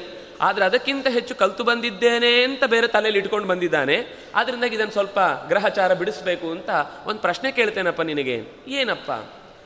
ಅಲ್ಲ, ಯಾವುದನ್ನು ತಿಳ್ಕೊಂಡ್ರೆ ಎಲ್ಲವನ್ನೂ ತಿಳ್ಕೊಂಡ ಹಾಗೆ ಆಗುತ್ತೋ ಅಂಥದ್ದೇನಾದರೂ ನಿನ್ನ ಗುರುಗಳು ನಿನಗೆ ಹೇಳ್ಕೊಟ್ಟಿದ್ದಾರಾ? ಏನ ವಿಜ್ಞಾತೇನ ಸರ್ವಮಿದಂ ವಿಜ್ಞಾತಂ ಭವತಿ ಅನ್ನುವ ಮಾತನ್ನ ನಿನಗೆ ಗುರುಗಳು ಹೇಳಿದ್ದಾರಾ? ಏನು ಹೇಳಬೇಕಿತ್ತು? ಇಲ್ಲ, ಗೊತ್ತಿಲ್ಲ ಅಂತ ಹೇಳಬೇಕಿತ್ತು. ಅವನಿಗೆ ಗೊತ್ತಿರಲಿಲ್ಲ. ಆದರೆ ಅವನು ಗೊತ್ತಿರಲಿಲ್ಲ ಅಂತ ಒಪ್ಕೊಳ್ಳಿಲ್ಲ. ಇದು ಒಂದು ದೊಡ್ಡ ಅಪಾಯ ನಮ್ಮದು ನಮಗೇನು ಅಂದರೆ ನಮಗೆ ಗೊತ್ತಿಲ್ಲ ಅನ್ನೋದನ್ನು ಒಪ್ಕೊಳ್ಳಿಕ್ಕೆ ಸಿದ್ಧ ಇಲ್ಲ ನಾವು. ಯಾಕೆಂದರೆ ಮನುಷ್ಯನಿಗೆ ವಿದ್ಯೆಯ ದೊಡ್ಡ ಪ್ರಭಾವ ಏನು ಅಂದರೆ ನನಗೆ ಗೊತ್ತಿಲ್ಲದ ಸಂಗತಿಯೂ ತುಂಬ ಇದೆ ಅಂತ ಯಾವಾಗ ಗೊತ್ತಾಗುತ್ತೋ ಆಗ ಅವನಿಗೆ ಚೂರು ಚೂರು ಗೊತ್ತಾಗಿದೆ ಅಂತ ಅರ್ಥ. ವಿಜ್ಞಾತಂ ಅವಿಜ್ಞಾತಂ ವಿಜಾನತಾಂ, ವಿಜ್ಞಾತಂ ಅವಿಜಾನತಾಂ. ಯಾರು ಎಲ್ಲ ಚೆನ್ನಾಗಿ ಓದಿದ ಮೇಲೂ ನನಗೇನೂ ಗೊತ್ತಿಲ್ಲ ಅಂತ ತಿಳ್ಕೊಳ್ ತಿಳುವಳಿಕೆ ಬರುತ್ತೋ ಅವನು ಸ್ವಲ್ಪ ತಿಳ್ಕೊಂಡಿದ್ದಾನೆ ಅಂತ ಅರ್ಥ. ಯಾರು ಏನು ಕೇಳಿದ್ರು ನನಗೆಲ್ಲ ಗೊತ್ತಿದೆ ಅಂತ ಎಲ್ಲದರ ಮೇಲೂ ತನ್ನ ಹಾರಾಟವನ್ನು ವ್ಯಕ್ತಪಡಿಸ್ತಾನೋ, ನಿಜವಾಗ್ಲೂ ಅವನಿಗೆ ಏನೂ ಗೊತ್ತಿಲ್ಲ, ಒಳಗೆ ಖಾಲಿ ಟೊಳ್ಳು ಅಂತ. ನನಗೆ ಗೊತ್ತಿಲ್ಲ ಅಂತ ಹೇಳಿಲ್ಲ ಹುಡುಗ. ಅವನೇನು ಹೇಳ್ದ, ನಮ್ಮ ಯೂನಿವರ್ಸಿಟಿಯ ಪ್ರೊಫೆಸರ್ಗೆ ಗೊತ್ತಿಲ್ಲ ಅಂತ ಕಾಣುತ್ತೆ. ಅದಕ್ಕೆ ಅವ್ರು ನನಗೆ ಹೇಳ್ಕೊಟ್ಟಿಲ್ಲ. ಆದ್ರಿಂದಾಗ ನಂಗೆ ಗೊತ್ತಿಲ್ಲ ಅಷ್ಟೇ. ನನಗೆ ಗೊತ್ತಿಲ್ಲ ಅಲ್ಲ. ಅವ್ರು ಹೇಳ್ಕೊಟ್ಟಿಲ್ಲ ಅದರಿಂದ ಗೊತ್ತಿಲ್ಲ ಅಪ್ಪನಿಗೆ ಕನ್ಫರ್ಮ್ ಆಯಿತು. ಇದು ತಲೆ ಬರೀ ಸೊಪ್ಪು ತುಂಬಿದೆ ಹೊರತು ವಿದ್ಯೆ ಸ್ವಲ್ಪ ಲೇಷವು ಇವನ ತಲೆ ಹೊಕ್ಕಿಲ್ಲ ಅಂತ. ಸರಿ ಅಂತ ಹೇಳಿ ಆಮೇಲೆ ಗುರುಕುಲದ ಅಲ್ಲಿ ಕಲಿಸದೇ ಇದ್ದ ಸಂಗತಿಗಳನ್ನು ಮನೆಯಲ್ಲೇ ಪ್ರಾಕ್ಟಿಕಲ್ ಆಗಿ ಕೆಲವು ಪಾಠಗಳನ್ನು ಮಾಡ್ತಾನೆ ನೋಡಪ್ಪ, ಎಲ್ಲ ಈಗ ಅದನ್ನು ಮುಖ್ಯ ಹೇಳಲಿಕ್ಕೆ ಹೊರಟದ್ದವರು ಏನ ವಿಜ್ಞಾತೇನ ಸರ್ವಮಿದಂ ವಿಜ್ಞಾತಂ ಭವತಿ ಅಂತ. ನೀನು ಮೃತ್ತಿಕೇತ್ಯೇವ ಸತ್ಯಂ ವಾಚಾರಂಭಣಂ ವಿಕಾರೋ ನಾಮಧೇಯಂ. ಜಗತ್ತಿನಲ್ಲಿ ಅನೇಕ ಭಾಷೆಗಳಿವೆ. ಎಲ್ಲ ಭಾಷೆಗಳು ಕೂಡ ಯಾವುದೋ ಅದಕ್ಕಿಂತ ಮೊದಲು ಇದ್ದ ಭಾಷೆಯ ವಿಕಾರ. ವಿಕಾರ ಅಂದರೆ ಗಲೀಜು ಅಂತ ಅರ್ಥ ಅಲ್ಲ. ಅದರ ಬದಲಾವಣೆ ಬದಲಾವಣೆ ಹೊಂದಿ ಬಂದದ್ದು. ಅದರಿಂದಾಗಿ ಮೂಲ ಯಾವುದು ಅಂದರೆ ಮೃತ್ತಿಕಾ ಇತ್ಯೇವ ಸತ್ಯಂ. ಮೃತ್ತಿಕಾ ಅಂತ ನಾವು ಶಬ್ದದಿಂದ ಏನು ಹೇಳುತ್ತೇವೆ? ಅದೇ ಎಲ್ಲದಕ್ಕೂ ಮೂಲ ಸತ್ಯ. ಅಂದರೆ ಸಂಸ್ಕೃತ ಭಾಷೆ ಎಲ್ಲದಕ್ಕೂ ಮೂಲ ಭಾಷೆ. ಇದು ಜಗತ್ತಿನಾದ್ಯಂತ ಲಿಂಗ್ವಿಸ್ಟಿಕ್ ಸೈನ್ಸ್ನ ಬಗ್ಗೆ ಚೆನ್ನಾಗಿ ಅಧ್ಯಯನ ಮಾಡಿದವರಿಗೆ ಅರ್ಥ ಆಗೋ ಸಂಗತಿ. ಆಗ್ರಹದಿಂದ ಇನ್ನೂ ನಮ್ಮದೇ ಮೂಲ ಭಾಷೆ ಅಂತ ಹೇಳುವವರು ಬಹಳ ಜನ ಇದ್ದಾರೆ. ಆದರೆ ಸ್ವಲ್ಪ ಯೋಚನೆ ಮಾಡಿದರೆ ಗೊತ್ತಾಗುತ್ತೆ ನಮಗೆ. ಯಾವಾಗಲೂ ಸಂಸ್ಕಾರಯುಕ್ತವಾದ ಭಾಷೆಯಿಂದ ವಿಕೃತವಾದ ಶಬ್ದ ಹುಟ್ಟತ್ತೆ ಹೊರತು ವಿಕೃತವಾದ ಶಬ್ದದಿಂದ ಸಂಸ್ಕಾರ ಹೊಂದಿದ ಭಾಷೆ ಹುಟ್ಟಲಿಕ್ಕೆ ಸಾಧ್ಯ ಇಲ್ಲ. ಈಗ ನಾವು ಆಯಿತು ಅಂತ ಹೇಳ್ತೇವೆ. ಅದು ಹಳ್ಳಿ ಜನರ ಹತ್ರ ಹೋಗ್ತಾ ಇದ್ದಾಗ ಆತು ಅಂತ ಆಗ್ಬಿಡುತ್ತೆ. ಆತು. ಊಟ ಆತು? ಊಟ ಆತು. ಅಲ್ಲಿ ಪ್ರಶ್ನೆ ಯಾವುದು, ಉತ್ತರ ಯಾವುದು ಎರಡೂ ಗೊತ್ತಾಗಲ್ಲ. ನೀವು ಅದನ್ನು ಹೇಳೋ ಟೋನಲ್ಲಿ ಗೊತ್ತಾಗುತ್ತೆ ಅಷ್ಟೇ. ಹಾಗಾಗಿ ಆಯಿತು ಅನ್ನೋದ್ರಿಂದ ಆತು ಹುಟ್ಟಿತೋ, ಆತು ಅನ್ನೋ ಶಬ್ದದಿಂದ ಆಯಿತು ಅಂತ ಹುಟ್ಟಿತೋ ನೀವೇನು ಹೇಳ್ತೀರಿ? ಆಯಿತು ಅನ್ನುವ ಶಬ್ದವನ್ನು ನಾವು ವೇಗವಾಗಿ ಹೇಳಲಿಕ್ಕೆ ಹೋದಾಗ ಅದು ಆತು ಅಂತ ಆಗಿರಬಹುದು ಅಂತ ಅನ್ನೋದನ್ನೇ ನಾವು ಊಹೆ ಮಾಡ್ತೇವೆ ಹೀಗೆ ಎಷ್ಟು ಶಬ್ದಗಳನ್ನು ಇದೆ ಅನ್ನೋದನ್ನು ಐತೆ ಅಂತಾರವರು. ಅದು ಅವರ ಭಾಷೆಯಲ್ಲಿ ಅದು ಸರಳೀಕರಣ ಆಯಿತು. ಅದನ್ನು ಹೇಳುವ ಮಾತು ಚಿಕ್ಕದಾಗ್ತಾ ಬಂತು. ಅವರು ಹೇಳುವಾಗಲೂ ಬಂದಿತು ಅಂತ ಹೇಳುವುದಿಲ್ಲ ಬತ್ತು. ಅಪ್ಪ ಬತ್ತು, ಅಮ್ಮ ಹೋತು. ಅದು ಬತ್ತು ಹೋತು ಅಂದ ತಕ್ಷಣ ನಮ್ಗೆ ಏನಪ್ಪ ಇದು, ಏನು ಮಾತಾಡ್ತಾರೆ ಅಂತ ಗೊತ್ತಾಗಲ್ಲ. ಅದರಿಂದಾಗಿ ಈ ಮುಖ್ಯವಾದ ಉಚ್ಚಾರಣೆಯ ಮೂಲ ಶಬ್ದದಿಂದ ಆಮೇಲೆ ಹುಟ್ಟುವ ಸ್ವಲ್ಪ ಬದಲಾವಣೆಯುಕ್ತವಾದ ಶಬ್ದ ಹುಟ್ಟುವುದು ಸಾಧ್ಯ. ಹಾಗಾಗಿ ಸಂಸ್ಕ, ನೋಡಿ, ಸಂಸ್ಕೃತ ಶಬ್ದಕ್ಕೆ ಸಂಸ್ಕೃತ ಅಂತ ಹೆಸರು. ಸಂಸ್ಕಾರಗೊಂಡದ್ದು ಸಮ್ಯಕೃತಂ ಚೆನ್ನಾಗಿ ಇನ್ನು ಅದಕ್ಕೆ ಏನು ಒಗ್ಗರಣೆ ಹಾಕಬೇಕಾಗಿಲ್ಲ ನಾವು. ಪೂರ್ತಿ ರೆಡಿಯಾದ ಭಾಷೆ. ಇದರ ಮೇಲೆ ಮತ್ತೆ ನಾವು ಏನೋ ಇದಕ್ಕೊಂಚೂರು ಹೊಸ ಮಾದರಿಯನ್ನು ನಾವು ಇದಕ್ಕೊಂದು ಶಬ್ದ ಸೇರಿಸಬೇಕು, ಧಾತು ಸೇರಿಸಬೇಕು, ವ್ಯಾಕರಣ ಬರಬೇಕು, ಏನೂ ಇಲ್ಲ. ಅದು ಪೂರ್ತಿ ಪರ್ಫೆಕ್ಟಾಗಿ ನಾವು ರೆಡಿ ಟು ಈಟ್ ಅದು. ಏನು ಯೋಚನೆ ಮಾಡಲಿಕ್ಕೆ, ಕಲೀಲಿಕ್ಕೆ ಶುರು ಮಾಡಿದರೆ ಆಯ್ತು ಅಷ್ಟೇ. ಈಗ ಈ ಭಾಷೆ ವಿಶೇಷ ಏನು ಅಂತ ಒಂದು ಹೇಳಿಬಿಡ್ತೇನೆ. ನಾವು ಸಂಸ್ಕೃತದಲ್ಲಿ ಹೇಗೆ ಬರೀತೇವೋ ಹಾಗೆ ಓದ್ತೇವೆ. ಹೇಗೆ ಓದ್ತೇವೋ ಹಾಗೆ ಬರೀತೇವೆ. ಇದು ಇದರ ಪ್ರಭಾವ ಭಾರತೀಯ ಎಲ್ಲ ಭಾಷೆಗಳಲ್ಲೂ ಇದೆ. ನಾವು ಕನ್ನಡ, ತೆಲುಗು, ತಮಿಳು ಈ ಎಲ್ಲ ಭಾಷೆಗಳಿಗೂ ಸಂಬಂಧಪಟ್ಟಂತೆ ಇದು ಕಾಮನ್ ಬರವಣಿಗೆ ಮತ್ತು ಹೇಳುವಿಕೆ ಎರಡು ಬೇರೆ ಬೇರೆ ಅಲ್ಲ. ಆದರೆ ನಾವು ತುಂಬ ಇವತ್ತು ವ್ಯವಹಾರದ ಭಾಷೆ ಅಂತ ಒಪ್ಪಿಕೊಳ್ಳುವಂತಹ ಇಂಗ್ಲೀಷಲ್ಲಿ, ಆಂಗ್ಲ ಭಾಷೆಯಲ್ಲಿ ಎಷ್ಟು ಬರೀತೇವೆ, ಎಷ್ಟು ಹೇಳ್ತೇವೆ ಹೇಳುವುದು ಒಂದು, ಬರೆಯುವುದು ಇನ್ನೊಂದು. ಅಲ್ಲಿಂದನೇ ಶುರುವಾಗುತ್ತೆ. ವಿದ್, ನಮ್ಮ ಶಾಸ್ತ್ರದ ಮೊದಲ ಗುರಿ ಏನು ಗೊತ್ತಾ? ಏನು ಹೇಳ್ತೇವೋ ಅದನ್ನು ಮಾಡಬೇಕು. ಅಲ್ಲಿ ಉಲ್ಟ, ಶುರು ಶುರುವಾಗುದೇ ಬರೆಯುವುದು ಒಂದು, ಹೇಳುವುದು ಇನ್ನೊಂದು. ನಾವಲ್ಲಿ ಕೆಲ ಕೊನೆಗೆ ಅದು ಸೈಲೆಂಟು ಅಂತ ಹೇಳ್ತೇವೆ, ಉಚ್ಚಾರಣೆ ಇಲ್ಲ ಅಂತ ಹೇಳ್ತೇವೆ. ಒಂದು ಕಡೆ ಸಿ ಅನ್ನೋದು ಕ ಆಗುತ್ತೆ, ಒಂದು ಕಡೆ ಸಿ ಅನ್ನೋದು ಚ ಆಗುತ್ತೆ, ಒಂದು ಕಡೆ ಸಿ ಅನ್ನೋದು ಸ ಆಗುತ್ತೆ, ಒಂದು ಕಡೆ ಸಿ ಅನ್ನೋದು ಖ ಆಗುತ್ತೆ. ಯಾಕೆ ಹಾಗಾಗತ್ತೆ? ಪ್ರಶ್ನೆ ಮಾಡಬಾರ್ದು.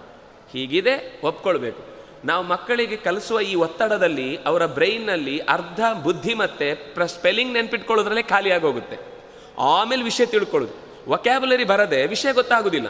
ವೊಕ್ಯಾಬುಲಿ ಬರುವ ಮುಂಚೆ ಅದನ್ನು ಪ್ರನೌನ್ಸ್ ಮಾಡುವ ರೀತಿ ಮತ್ತು ಬರೆಯುವ ರೀತಿಯಲ್ಲೇ ಅವರ ಬುದ್ಧಿಶಕ್ತಿಯ ಅರ್ಧ, ಇದು ನಾನು ಹೇಳ್ತಾ ಇರೋದಲ್ಲ ಇದು ಇಂಗ್ಲೆಂಡಿನ ಒಂದು ಪ್ರಸಿದ್ಧವಾದ ಮಕ್ಕಳ ಮೇಲಿನ ಸಂಶೋಧನೆಯನ್ನು ಮಾಡಿ ಈ ಮಾತನ್ನು ಹೇಳ್ತಾ ಇದ್ದರೆ ಇದು ನಮಗೂ ಅರ್ಥ ಆಗುವ ಸಂಗತಿ.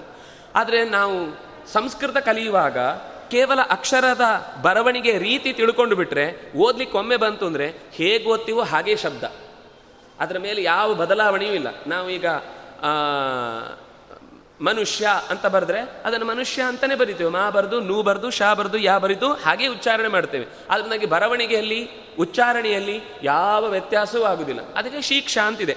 ಉಪನಿಷತ್ತು ಶುರು ಮಾಡುವಾಗ, ಅಥ ಶೀಕ್ಷಾಂ ಪ್ರವಕ್ಷ್ಯಾಮಿ ಅಂತ ವೇದಗಳನ್ನು ಶುರು ಮಾಡುವಾಗ ಮೊದಲು ಫೊನೆಟಿಕ್ಸ್ ಅನ್ನು ಹೇಳ್ಕೊಡ್ತಾರೆ ಅದು ವೇದಗಳ ಆರು ಅಂಗದಲ್ಲಿ ಒಂದು. ಶೀಕ್ಷಾ, ವ್ಯಾಕರಣಂ, ನಿರುಕ್ತ, ಜ್ಯೋತಿಷ, ಛಂದಸ್ಸು, ಕಲ್ಪ ಅಂತ ಹೀಗೆ ಆರು ವಿಭಾಗ ಇದೆ. ಓದುವುದಕ್ಕೂ ಅವರದ್ದೇ ಒಂದು ಮೆಥಡಾಲಜಿ ಇದೆ. ಸುಮ್ಮನೆ ಯಾವುದನ್ನು ಸುಮ್ಮನೆ ಓದಿ ಅಂತ ಏನು ಹಿಂದೆ ಮುಂದೆ ಅರ್ಥ ಇಲ್ಲದೆ ಹೇಳಲಿಲ್ಲ. ನಮಗೇನು ಕಲ್ಪನೆ ಅಂದರೆ ಗುರುಕುಲದಲ್ಲಿ ಯಾವುದೋ ಒಂದು ವರ್ಗದವರಿಗೆ ಮಾತ್ರ ಪಾಠ ಮಾಡ್ತಾ ಇದ್ರು, ಉಳಿದವರನ್ನೆಲ್ಲ ಅಶಿಕ್ಷಿತರನ್ನಾಗಿ ಅವರವ್ರ ಪಾಡಿಗೆ ಬಿಟ್ಟು ಅವ್ರ ಮೇಲೆ ದಬ್ಬಾಳಿಕೆ ನಡೆಸ್ತಾ ಇದ್ರು ಅಂತ ಹೀಗೇ ನಾವು ಶಿಕ್ಷಣದ ಇತಿಹಾಸವನ್ನು ಓದಿದ್ದು. ಇದರ ಪ್ರಾಬ್ಲಮ್ ಎಲ್ಲಿಂದ ಶುರುವಾಯಿತು ಅಂದರೆ ನಾವು ಯಾವಾಗ ಸಂಸ್ಕೃತವನ್ನು ಓದೋದನ್ನು ಮರ್ತೇವೋ ಅದರಲ್ಲಿ ನಿಜವಾದ ಇತಿಹಾಸ ಇತ್ತು, ಅದು ನಮ್ಗೆ ಗೊತ್ತೇ ಆಗಲಿಲ್ಲ. ಯಾರೋ ನಮ್ಮ ಬಗ್ಗೆ ಮೂರನೇವರು ಬರೆದದ್ದನ್ನು ಓದಿ ನಮ್ಮ ದೇಶದ ಬಗ್ಗೆ ನಾವು ತಿಳ್ಕೊಳ್ಳೋ ಪ್ರಸಂಗ ಬಂದಿದೆ. ವಸ್ತುತಃ ಸಂಸ್ಕೃತ ಚೆನ್ನಾಗಿ ಅಧ್ಯಯನ ಮಾಡಿದರೆ ನಮ್ಮ ದೇಶದ ನಿಜವಾದ ಇತಿಹಾಸ ಗೊತ್ತಾಗುತ್ತೆ. ನಮ್ಮ ದೇಶದಲ್ಲಿ ಹಿಂದೆ ಇದ್ದ ಸಾಂಸ್ಕೃತಿಕ ವ್ಯವಸ್ಥೆ ಗೊತ್ತಾಗುತ್ತೆ. ನಮ್ಮ ದೇಶದಲ್ಲಿದ್ದ ಎಲ್ಲ ಜನರ ನಡುವೆ ಇರುವ ಸಾಮರಸ್ಯ ಗೊತ್ತಾಗುತ್ತೆ. ಇನ್ನೂ ಸಂಗತಿ ಏನಂದ್ರೆ ಇಡೀ ದೇಶದಲ್ಲಿ ಈ ಭಾರತದಲ್ಲಿ ಲಿಂಕ್ ಲ್ಯಾಂಗ್ವೇಜ್ ಆಗಿ ಕೆಲಸ ಮಾಡ್ತಾ ಇದ್ದಿದ್ದು ಸಂಸ್ಕೃತ. ಸಂಸ್ಕೃತದಲ್ಲಿ ವ್ಯಾಕರಣಕ್ಕೊಂದು ಭಾಷ್ಯ ಬರೆದಿದ್ದಾನೆ, ಪತಂಜಲಿ ಅದಕ್ಕೆ ವ್ಯಾಕರಣ ಮಹಾಭಾಷ್ಯ ಅಂತ. ಅದು ರಚನೆಯಾದದ್ದು ಗಾಂಧಾರ ದೇಶ, ಅಂದರೆ ಇವತ್ತಿನ ಕಂದಹಾರ. ಕಂದಹಾರ ದೇಶದಲ್ಲಿ ರಚನೆಯಾದ ಆ ಗ್ರಂಥ ಸಿಕ್ಕಿದ್ದೆಲ್ಲಿ ಅಂದರೆ ಕೇರಳದಲ್ಲಿ. ನಾವಿವತ್ತು ಇಂಥದ್ದೊಂದು ನಿರೀಕ್ಷೆ ಮಾಡಲಿಕ್ಕೆ ಸಾಧ್ಯ ಇದೆಯಾ? ಕನ್ನಡದ ಅಪೂರ್ವವಾದ ಯಾವುದೋ ಒಂದು ರಾಮಾಯಣ ದರ್ಶನ ಅನ್ನುವ ಕೃತಿ ನಮಗೆ ಜರ್ಮನಿಯ ಇಂಥ ದೇಶದಲ್ಲಿ ಸಿಕ್ಕಿತು. ಸಾಧ್ಯವೇ ಇಲ್ಲ. ಎಲ್ಲೋ ಅವ್ರು ತೊಗೊಂಡೋಗಿದ್ದು ಯಾರೋ ಒಬ್ಬ ಓದಿದ್ದನ್ನು ಇವತ್ತಿನ ಪ್ರಿಂಟಿಂಗ್ ಮೀಡಿಯಾ ಸರಿ. ಆವಾಗ ಹಾಗೆ ಇಲ್ಲಿಂದ ಅಲ್ಲಿಗೆ ಹೋಗಲಿಕ್ಕೆ ಸಾಧ್ಯವೇ ಇಲ್ಲ. ಯಾಕೆಂದರೆ ಈಗದಷ್ಟು ವೇಗದ ವಾಹನದ ಸೌಕರ್ಯ ವ್ಯವಸ್ಥೆ ಅಥವಾ ಭಾಷೆಯನ್ನು ಒಪ್ಪಿಕೊಳ್ಳದೇ ಇದ್ರೆ ಅದನ್ನು ತಗೊಂಡು ಹೋಗುವ ವ್ಯವಸ್ಥೆ ಇರಲೇ ಇಲ್ಲ. ಹಾಗಾಗಿ ಈ ಅಧ್ಯಯನ ಕ್ರಮದಲ್ಲಿ ಸಂಸ್ಕೃತದ ಏನು ಗ್ರಂಥ ಆದರೂ ಇಡೀ ದೇಶದಲ್ಲಿ ಎಲ್ಲ ಕಡೆಗೂ ವ್ಯಾಪಕವಾಗಿ ಹಬ್ಬುತ್ತಾ ಇದ್ದದಕ್ಕೆ ಕಾರಣ ಸಂಸ್ಕೃತ ಅವರವರ ಸಂ, ಸಂಬಂಧವನ್ನು ಹಚ್ಚುವ ಭಾಷೆಯಾಗಿತ್ತು. ಸಂಬಂಧ ಚೆನ್ನಾಗಿ ಇತ್ತು ಆದ್ರಿಂದಾಗಿ ನಮಗೆ ಎಲ್ಲ ಗ್ರಂಥಗಳು ಒಂದು ಕಡೆ ಸಿಗುವುದಕ್ಕೆ ಶುರುವಾಯಿತು. ಮಹಾಭಾರತದ ಆರಂಭದಲ್ಲಿ ಗುರುಗಳ, ಗುರುಕುಲದ ಒಂದು ಕಥೆ ಬರುತ್ತೆ. ಗುರುಕುಲ ಹೇಗೇಗಿತ್ತು ಅಂತ. ಅಲ್ಲಿ ಅವರು ಹೇಳುವಾಗ ಏನೇನು ಕಲ್ತರು ಅಂತ ಅನ್ನೋದನ್ನು ನಾವು ಸರಿಯಾಗಿ ಅಬ್ಸರ್ವ್ ಮಾಡಿದರೆ ಜಗತ್ತಿನಲ್ಲಿ ಯಾವತ್ತೂ ಕೂಡ ಇವತ್ತು ನಾವು ತಿಳ್ಕೊಂಡ ಹಾಗೆ ಕೆಲವರಿಗೆ ಮಾತ್ರ ಗುರುಕುಲದಲ್ಲಿ ಶಿಕ್ಷಣ ಇತ್ತು, ಉಳಿದವರಿಗೆ ಯಾರೂ ಗುರುಕುಲದಲ್ಲಿ ಶಿಕ್ಷಣ ಇರಲಿಲ್ಲ ಅನ್ನೋದು ಸುಳ್ಳು ಅಂತ ಗೊತ್ತಾಗುತ್ತೆ. ನಾವು ಅದನ್ನು ಓದಿಲ್ಲ ಅದರಿಂದಾಗಿ ಅವರು ಹೇಳಿದ್ದನ್ನೇ ನಾವು ನಂಬುದಾದ್ರಿಂದಾಗಿ ನಮ್ಗೆ ಇದನ್ನು ಹೇಳಿದ್ರು ತಕ್ಷಣ ಅರ್ಥ ಆಗೋದು ಕಷ್ಟ ಇದೆ. ಯಾಕೆಂದರೆ ಮಂತ್ರ ಎಲ್ಲ ಕಲಿಯೋರು, ಜ್ಯೋತಿಷಿ ಜ್ಯೋತಿಷ್ಯ ಎಲ್ಲ ಹೇಳುವವರು ಅವರೇ ಯಾವತ್ತು. ಅದರಿಂದಾಗಿ ಸಂಸ್ಕೃತ ಬೇಕಾದದ್ದು ಅವರಿಗೆ. ನಮ್ಗೆ ಇನ್ನೊಂದು ಭ್ರಮೆ ಇದೆ. ಸಂಸ್ಕೃತ ಅಂದ್ರೆ ಏನು ಅಂದರೆ ಯಾವುದೋ ಪೂಜೆ ಮಾಡೋರಿಗೆ ಇರುವಂಥ ಶಾ, ಭಾಷೆ ಅದು. ಆಮೇಲೆ ಯಾರೋ ಒಂದಿಷ್ಟು ಜ್ಯೋತಿಷಿಗಳು ಒಂದಿಷ್ಟು ಮಣಮಣ ಅಂತ ಹೇಳಲಿಕ್ಕಿರುವ ಭಾಷೆ ಅಂತ. ಪೌರೋಹಿತ್ಯಕ್ಕೂ ಜ್ಯೋತಿಷ್ಯಕ್ಕೂ ಸಂಬಂಧಪಟ್ಟ ಭಾಷೆ ಅಂತ. ಇಡೀ ಸಂಸ್ಕೃತ ಭಾಷೆಯ ಒಂದು ಪರ್ಸೆಂಟು ಅಲ್ಲ ಅದು. ಪೂಜೆ ಪುರಸ್ಕಾರಗಳಿಗೆ ಬಳಸುವ ಮಂತ್ರಗಳು ಬೇಕಾದಷ್ಟಿದೆ, ಹೌದು. ಆದರೆ ಅದಕ್ಕಿಂತ ಹೆಚ್ಚು ನಾವು ಇವತ್ತು ಜಗತ್ತಿನಲ್ಲಿ ಎಷ್ಟು ಸಬ್ಜೆಕ್ಟ್ಗಳನ್ನು ಓದ್ತೇವೋ, ಅಷ್ಟೂ ಸಬ್ಜೆಕ್ಟ್ಗಳನ್ನು ನಾವು ಸಂಸ್ಕೃತದಲ್ಲಿ ಓದ್ಲಿಕ್ಕೆ ಬರುತ್ತೆ. ಇವತ್ತು ನಾವು ಹೇಳುವುದೇನು? ಫಿಸಿಕ್ಸು ಅಥವಾ ವಾಣಿಜ್ಯ ಅಂತಂದರೆ ಕಾಮರ್ಸು, ಆರ್ಟ್ಸು, ಹಿಸ್ಟ್ರಿ, ಯಾವ ಸಬ್ಜೆಕ್ಟನ್ನು ನಾವು ಇವತ್ತು ಎಷ್ಟು ವಿಭಾಗ ಮಾಡಿ ಬೇರೆ ಬೇರೆ ಇದರಲ್ಲಿ ಸ್ಪೆಷಲೈಸೇಷನ್ ಮಾಡ್ತೇವೋ, ಆ ಎಲ್ಲ ಸ್ಪೆಷಲೈಸೇಷನ್ಗಳಿಗೂ ಸಂಬಂಧಪಟ್ಟ ಶಾಸ್ತ್ರೀಯ ಗ್ರಂಥಗಳು ನಮಗೆ ಸಂಸ್ಕೃತದಲ್ಲಿ ಸಿಗುತ್ತೆ. ಒಂದೇನು ಅಂದರೆ ಪ್ರತ್ಯೇಕವಾಗಿ ಒಂದು ಕೃತಿಯಾಗಿ ಅವರು ಹೇಳ್ತಿರಲಿಲ್ಲ. ಅವ್ರು ಹೇಗೆ ಅಂದರೆ, ಇಡೀ ಮಹಾಭಾರತವನ್ನು ನೀವು ಓದಿದರೆ ನಿಮಗೆ ಎಕಾಲಜಿಯೂ ಗೊತ್ತಾಗುತ್ತೆ, ಪ್ರಾಣಿಶಾಸ್ತ್ರವೂ ಗೊತ್ತಾಗುತ್ತೆ, ಸಸ್ಯಶಾಸ್ತ್ರವೂ ಗೊತ್ತಾಗುತ್ತೆ, ಜೊತೆಗೆ ಮನುಷ್ಯನ ಒಳಗಿನ ದೇಹದ ವಿಶೇಷವಾದ ರಚನೆಗಳ ಪರಿಚಯವೂ ಆಗುತ್ತೆ. ಶಬ್ದಶಾಸ್ತ್ರವೂ ಗೊತ್ತಾಗುತ್ತೆ, ಪ್ರಮಾಣಶಾಸ್ತ್ರವೂ ಗೊತ್ತಾಗುತ್ತೆ, ಎಲ್ಲವನ್ನು ಕಥೆಯ ಜೊತೆಗೇನೆ ಹೆಣೆದು ಹೇಳುವ ಸ್ವಭಾವ ಅವರದ್ದು. ಅವರು ಅದನ್ನು ಪ್ರತ್ಯೇಕ ವಿಭಾಗ ಮಾಡೋದಿಲ್ಲ.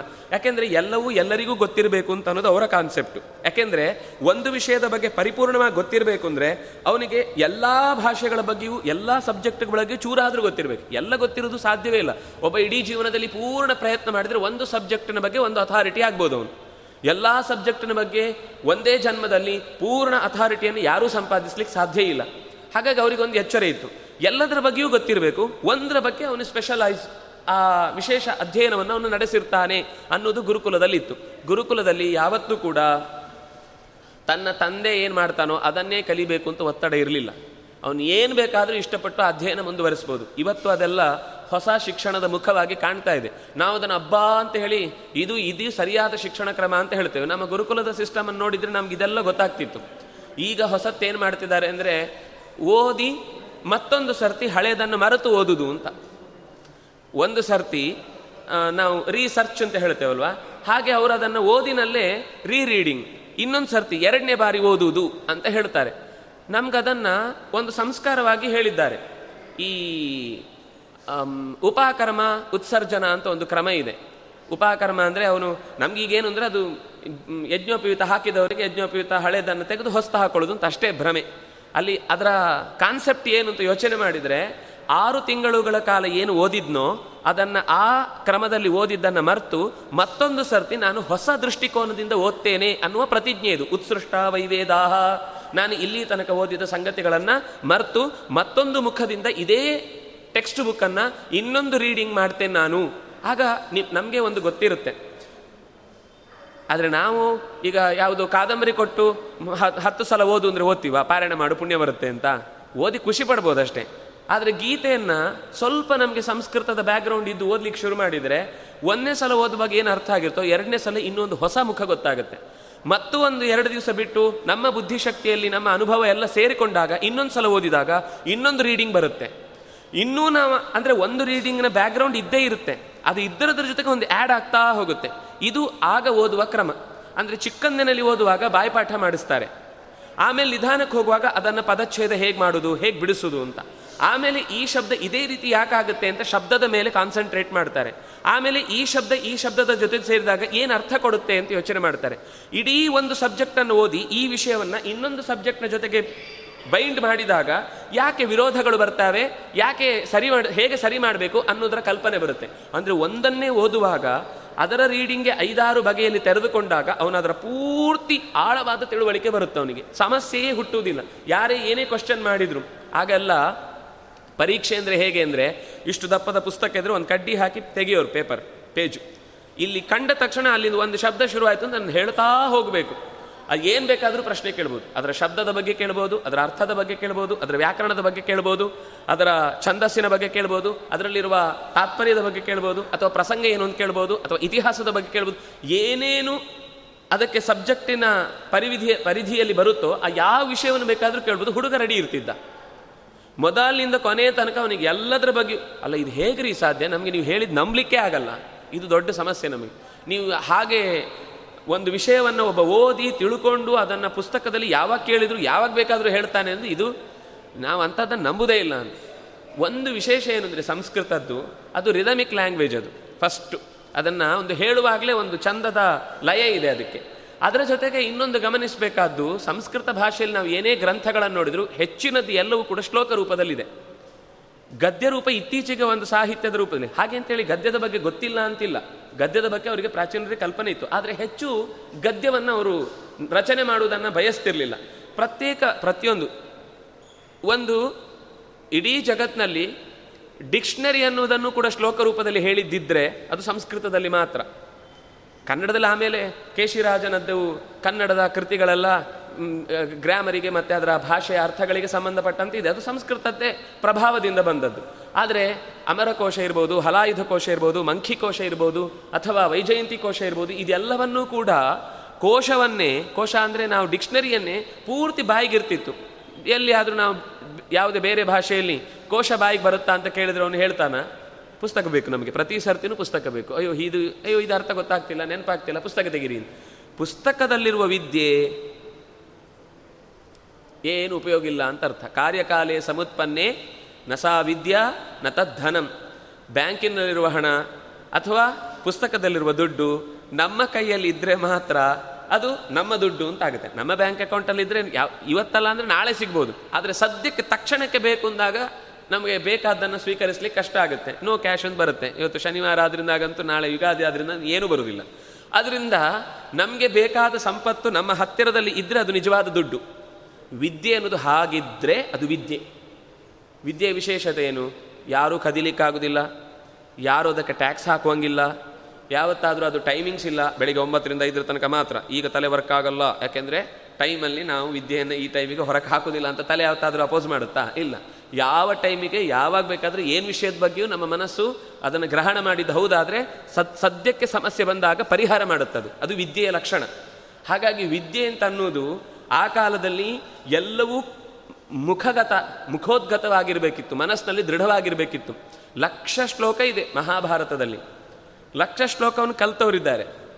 ಸಮಗ್ರ ಹತ್ತು ಸಾವಿರದ ಮುನ್ನೂರು ಚಿಲ್ಲರೆ ಮಂತ್ರಗಳಿವೆ, ಐನೂರು ಚಿಲ್ಲರೆ ಮಂತ್ರಗಳಿವೆ. ಅಷ್ಟೂ ವೇದದ, ಋಗ್ವೇದದ ಮಂತ್ರಗಳನ್ನು ಪೂರ್ಣ ಪ್ರಮಾಣದಲ್ಲಿ ಬಾಯಲ್ಲಿ ನಿರಂತರ, ಅದೇನು, ನೀವು ಎಲ್ಲಿಂದ ಕೇಳಿದ್ರು, ಯಾವ ಭಾಗದಿಂದ ಕೇಳಿದ್ರು ಹೇಳೋರಿದ್ದಾರೆ. ಹೇಗಾಗತ್ತೆ? ಇವತ್ತಿಗೂ ಇದ್ದಾರೆ. ನಾನು ಯಾವತ್ತೋ ಋಷಿಗಳ ಕಾಲದ್ದು ಹೇಳ್ತಾ ಇಲ್ಲ. ಅವರಿಗೆ ಎರಡೇ ಇದ್ದದ್ದು. ಶ್ರುತಿ, ಸ್ಮೃತಿ.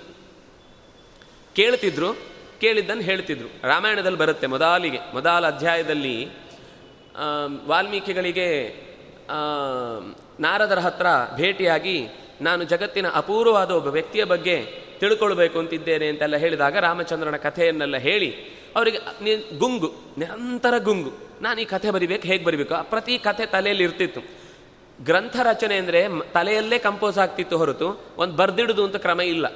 ತಲೆಯಲ್ಲೇ ಕಂಪೋಸ್ ಆಗಿ ರೆಡಿಯಾಗಿ ಇದಾದ್ಮೇಲೆ ಇದು ಇದಾದ್ಮೇಲೆ ಇದು, ಇದಾದ್ಮೇಲೆ ಇದ ಅಂತ ಹೀಗೆ ನಿರಂತರ ಬರೆದು ರಚನೆ ಮಾಡಿಟ್ಟು ಹುಡುಗನ ಎದುರು ಹೇಳ್ತಿದ್ರು. ಲವ ಮತ್ತು ಕುಶ ಇಬ್ಬರು ಕೂತಿದ್ರು.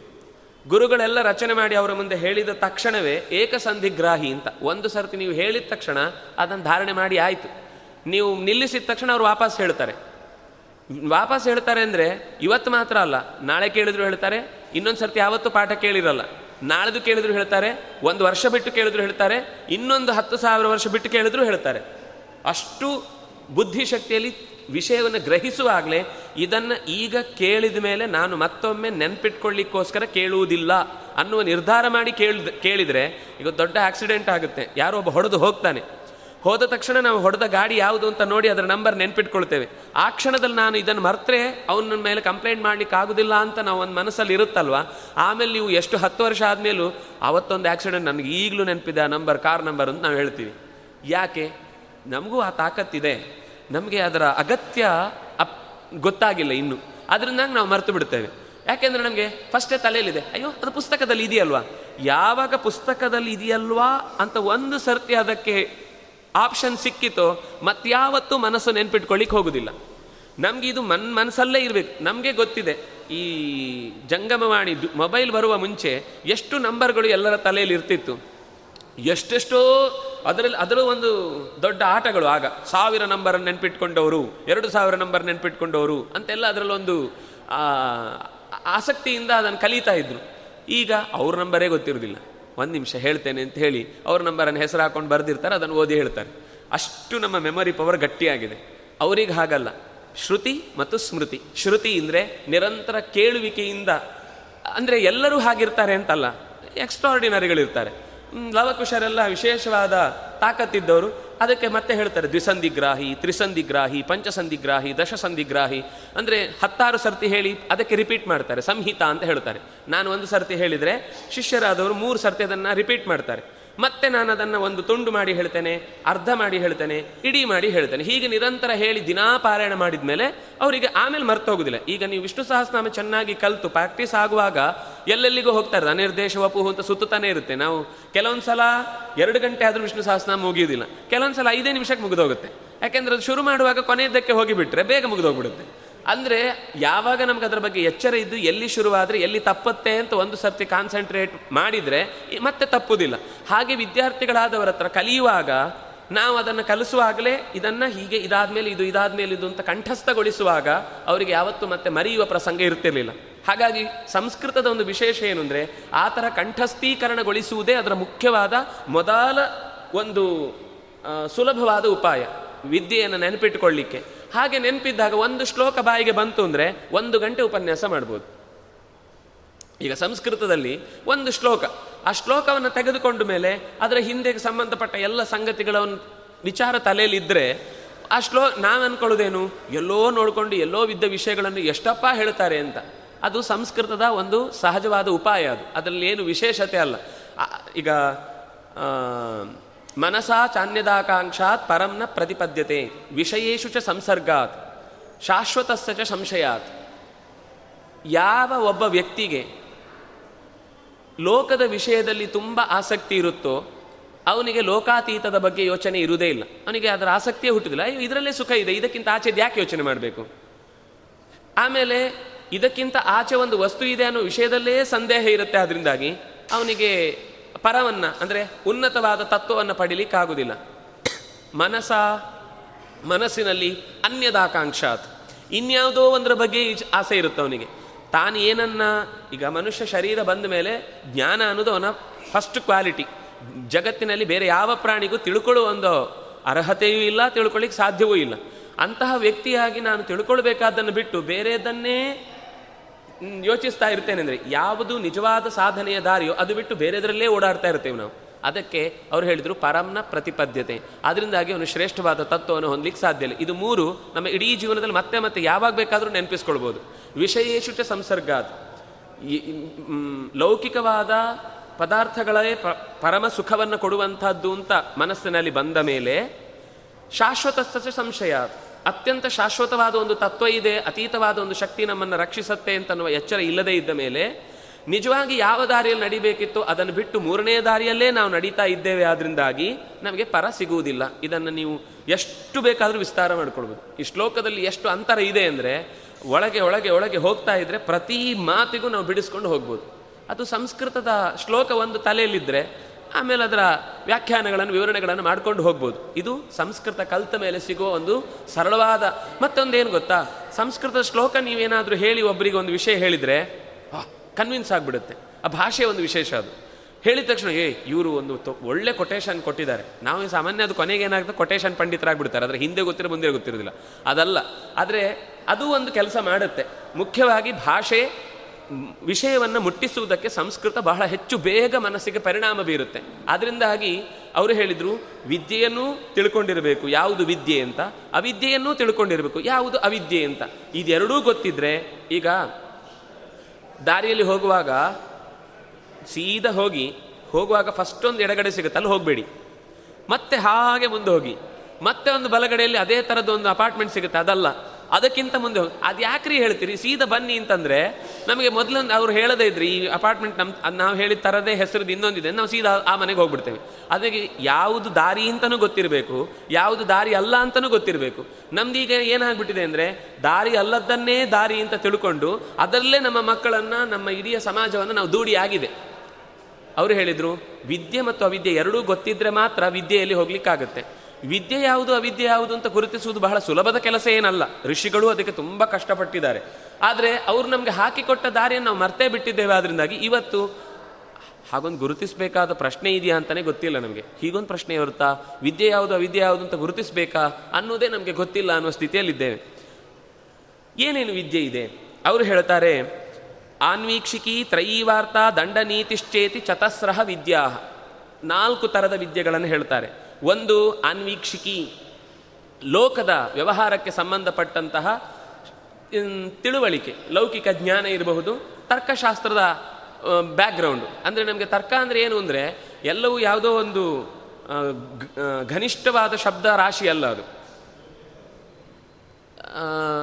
ಯಾವುದಾದ್ರೂ ಒಂದು ಪ್ರಸಂಗ ಬಂದಾಗ ಯಾಕೆ ಹೀಗಾಗಿರ್ಬೋದು ಅಂತ ಯೋಚಿಸಿ, ಅದರ ಹಿನ್ನೆಲೆಯನ್ನು ಅರ್ಥ ಮಾಡಿಕೊಳ್ಳುವ ಶಕ್ತಿ. ಈಗ ಇದ್ದಕ್ಕಿದ್ದಾಗೆ ಒಂದು ಧರ್ಮದ ವಿಷಯದಲ್ಲಿ ಸ್ವತಂತ್ರ ಧರ್ಮ ಅಂತ ಜಗಳ ಹಚ್ಚಿಬಿಡ್ತಾರೆ.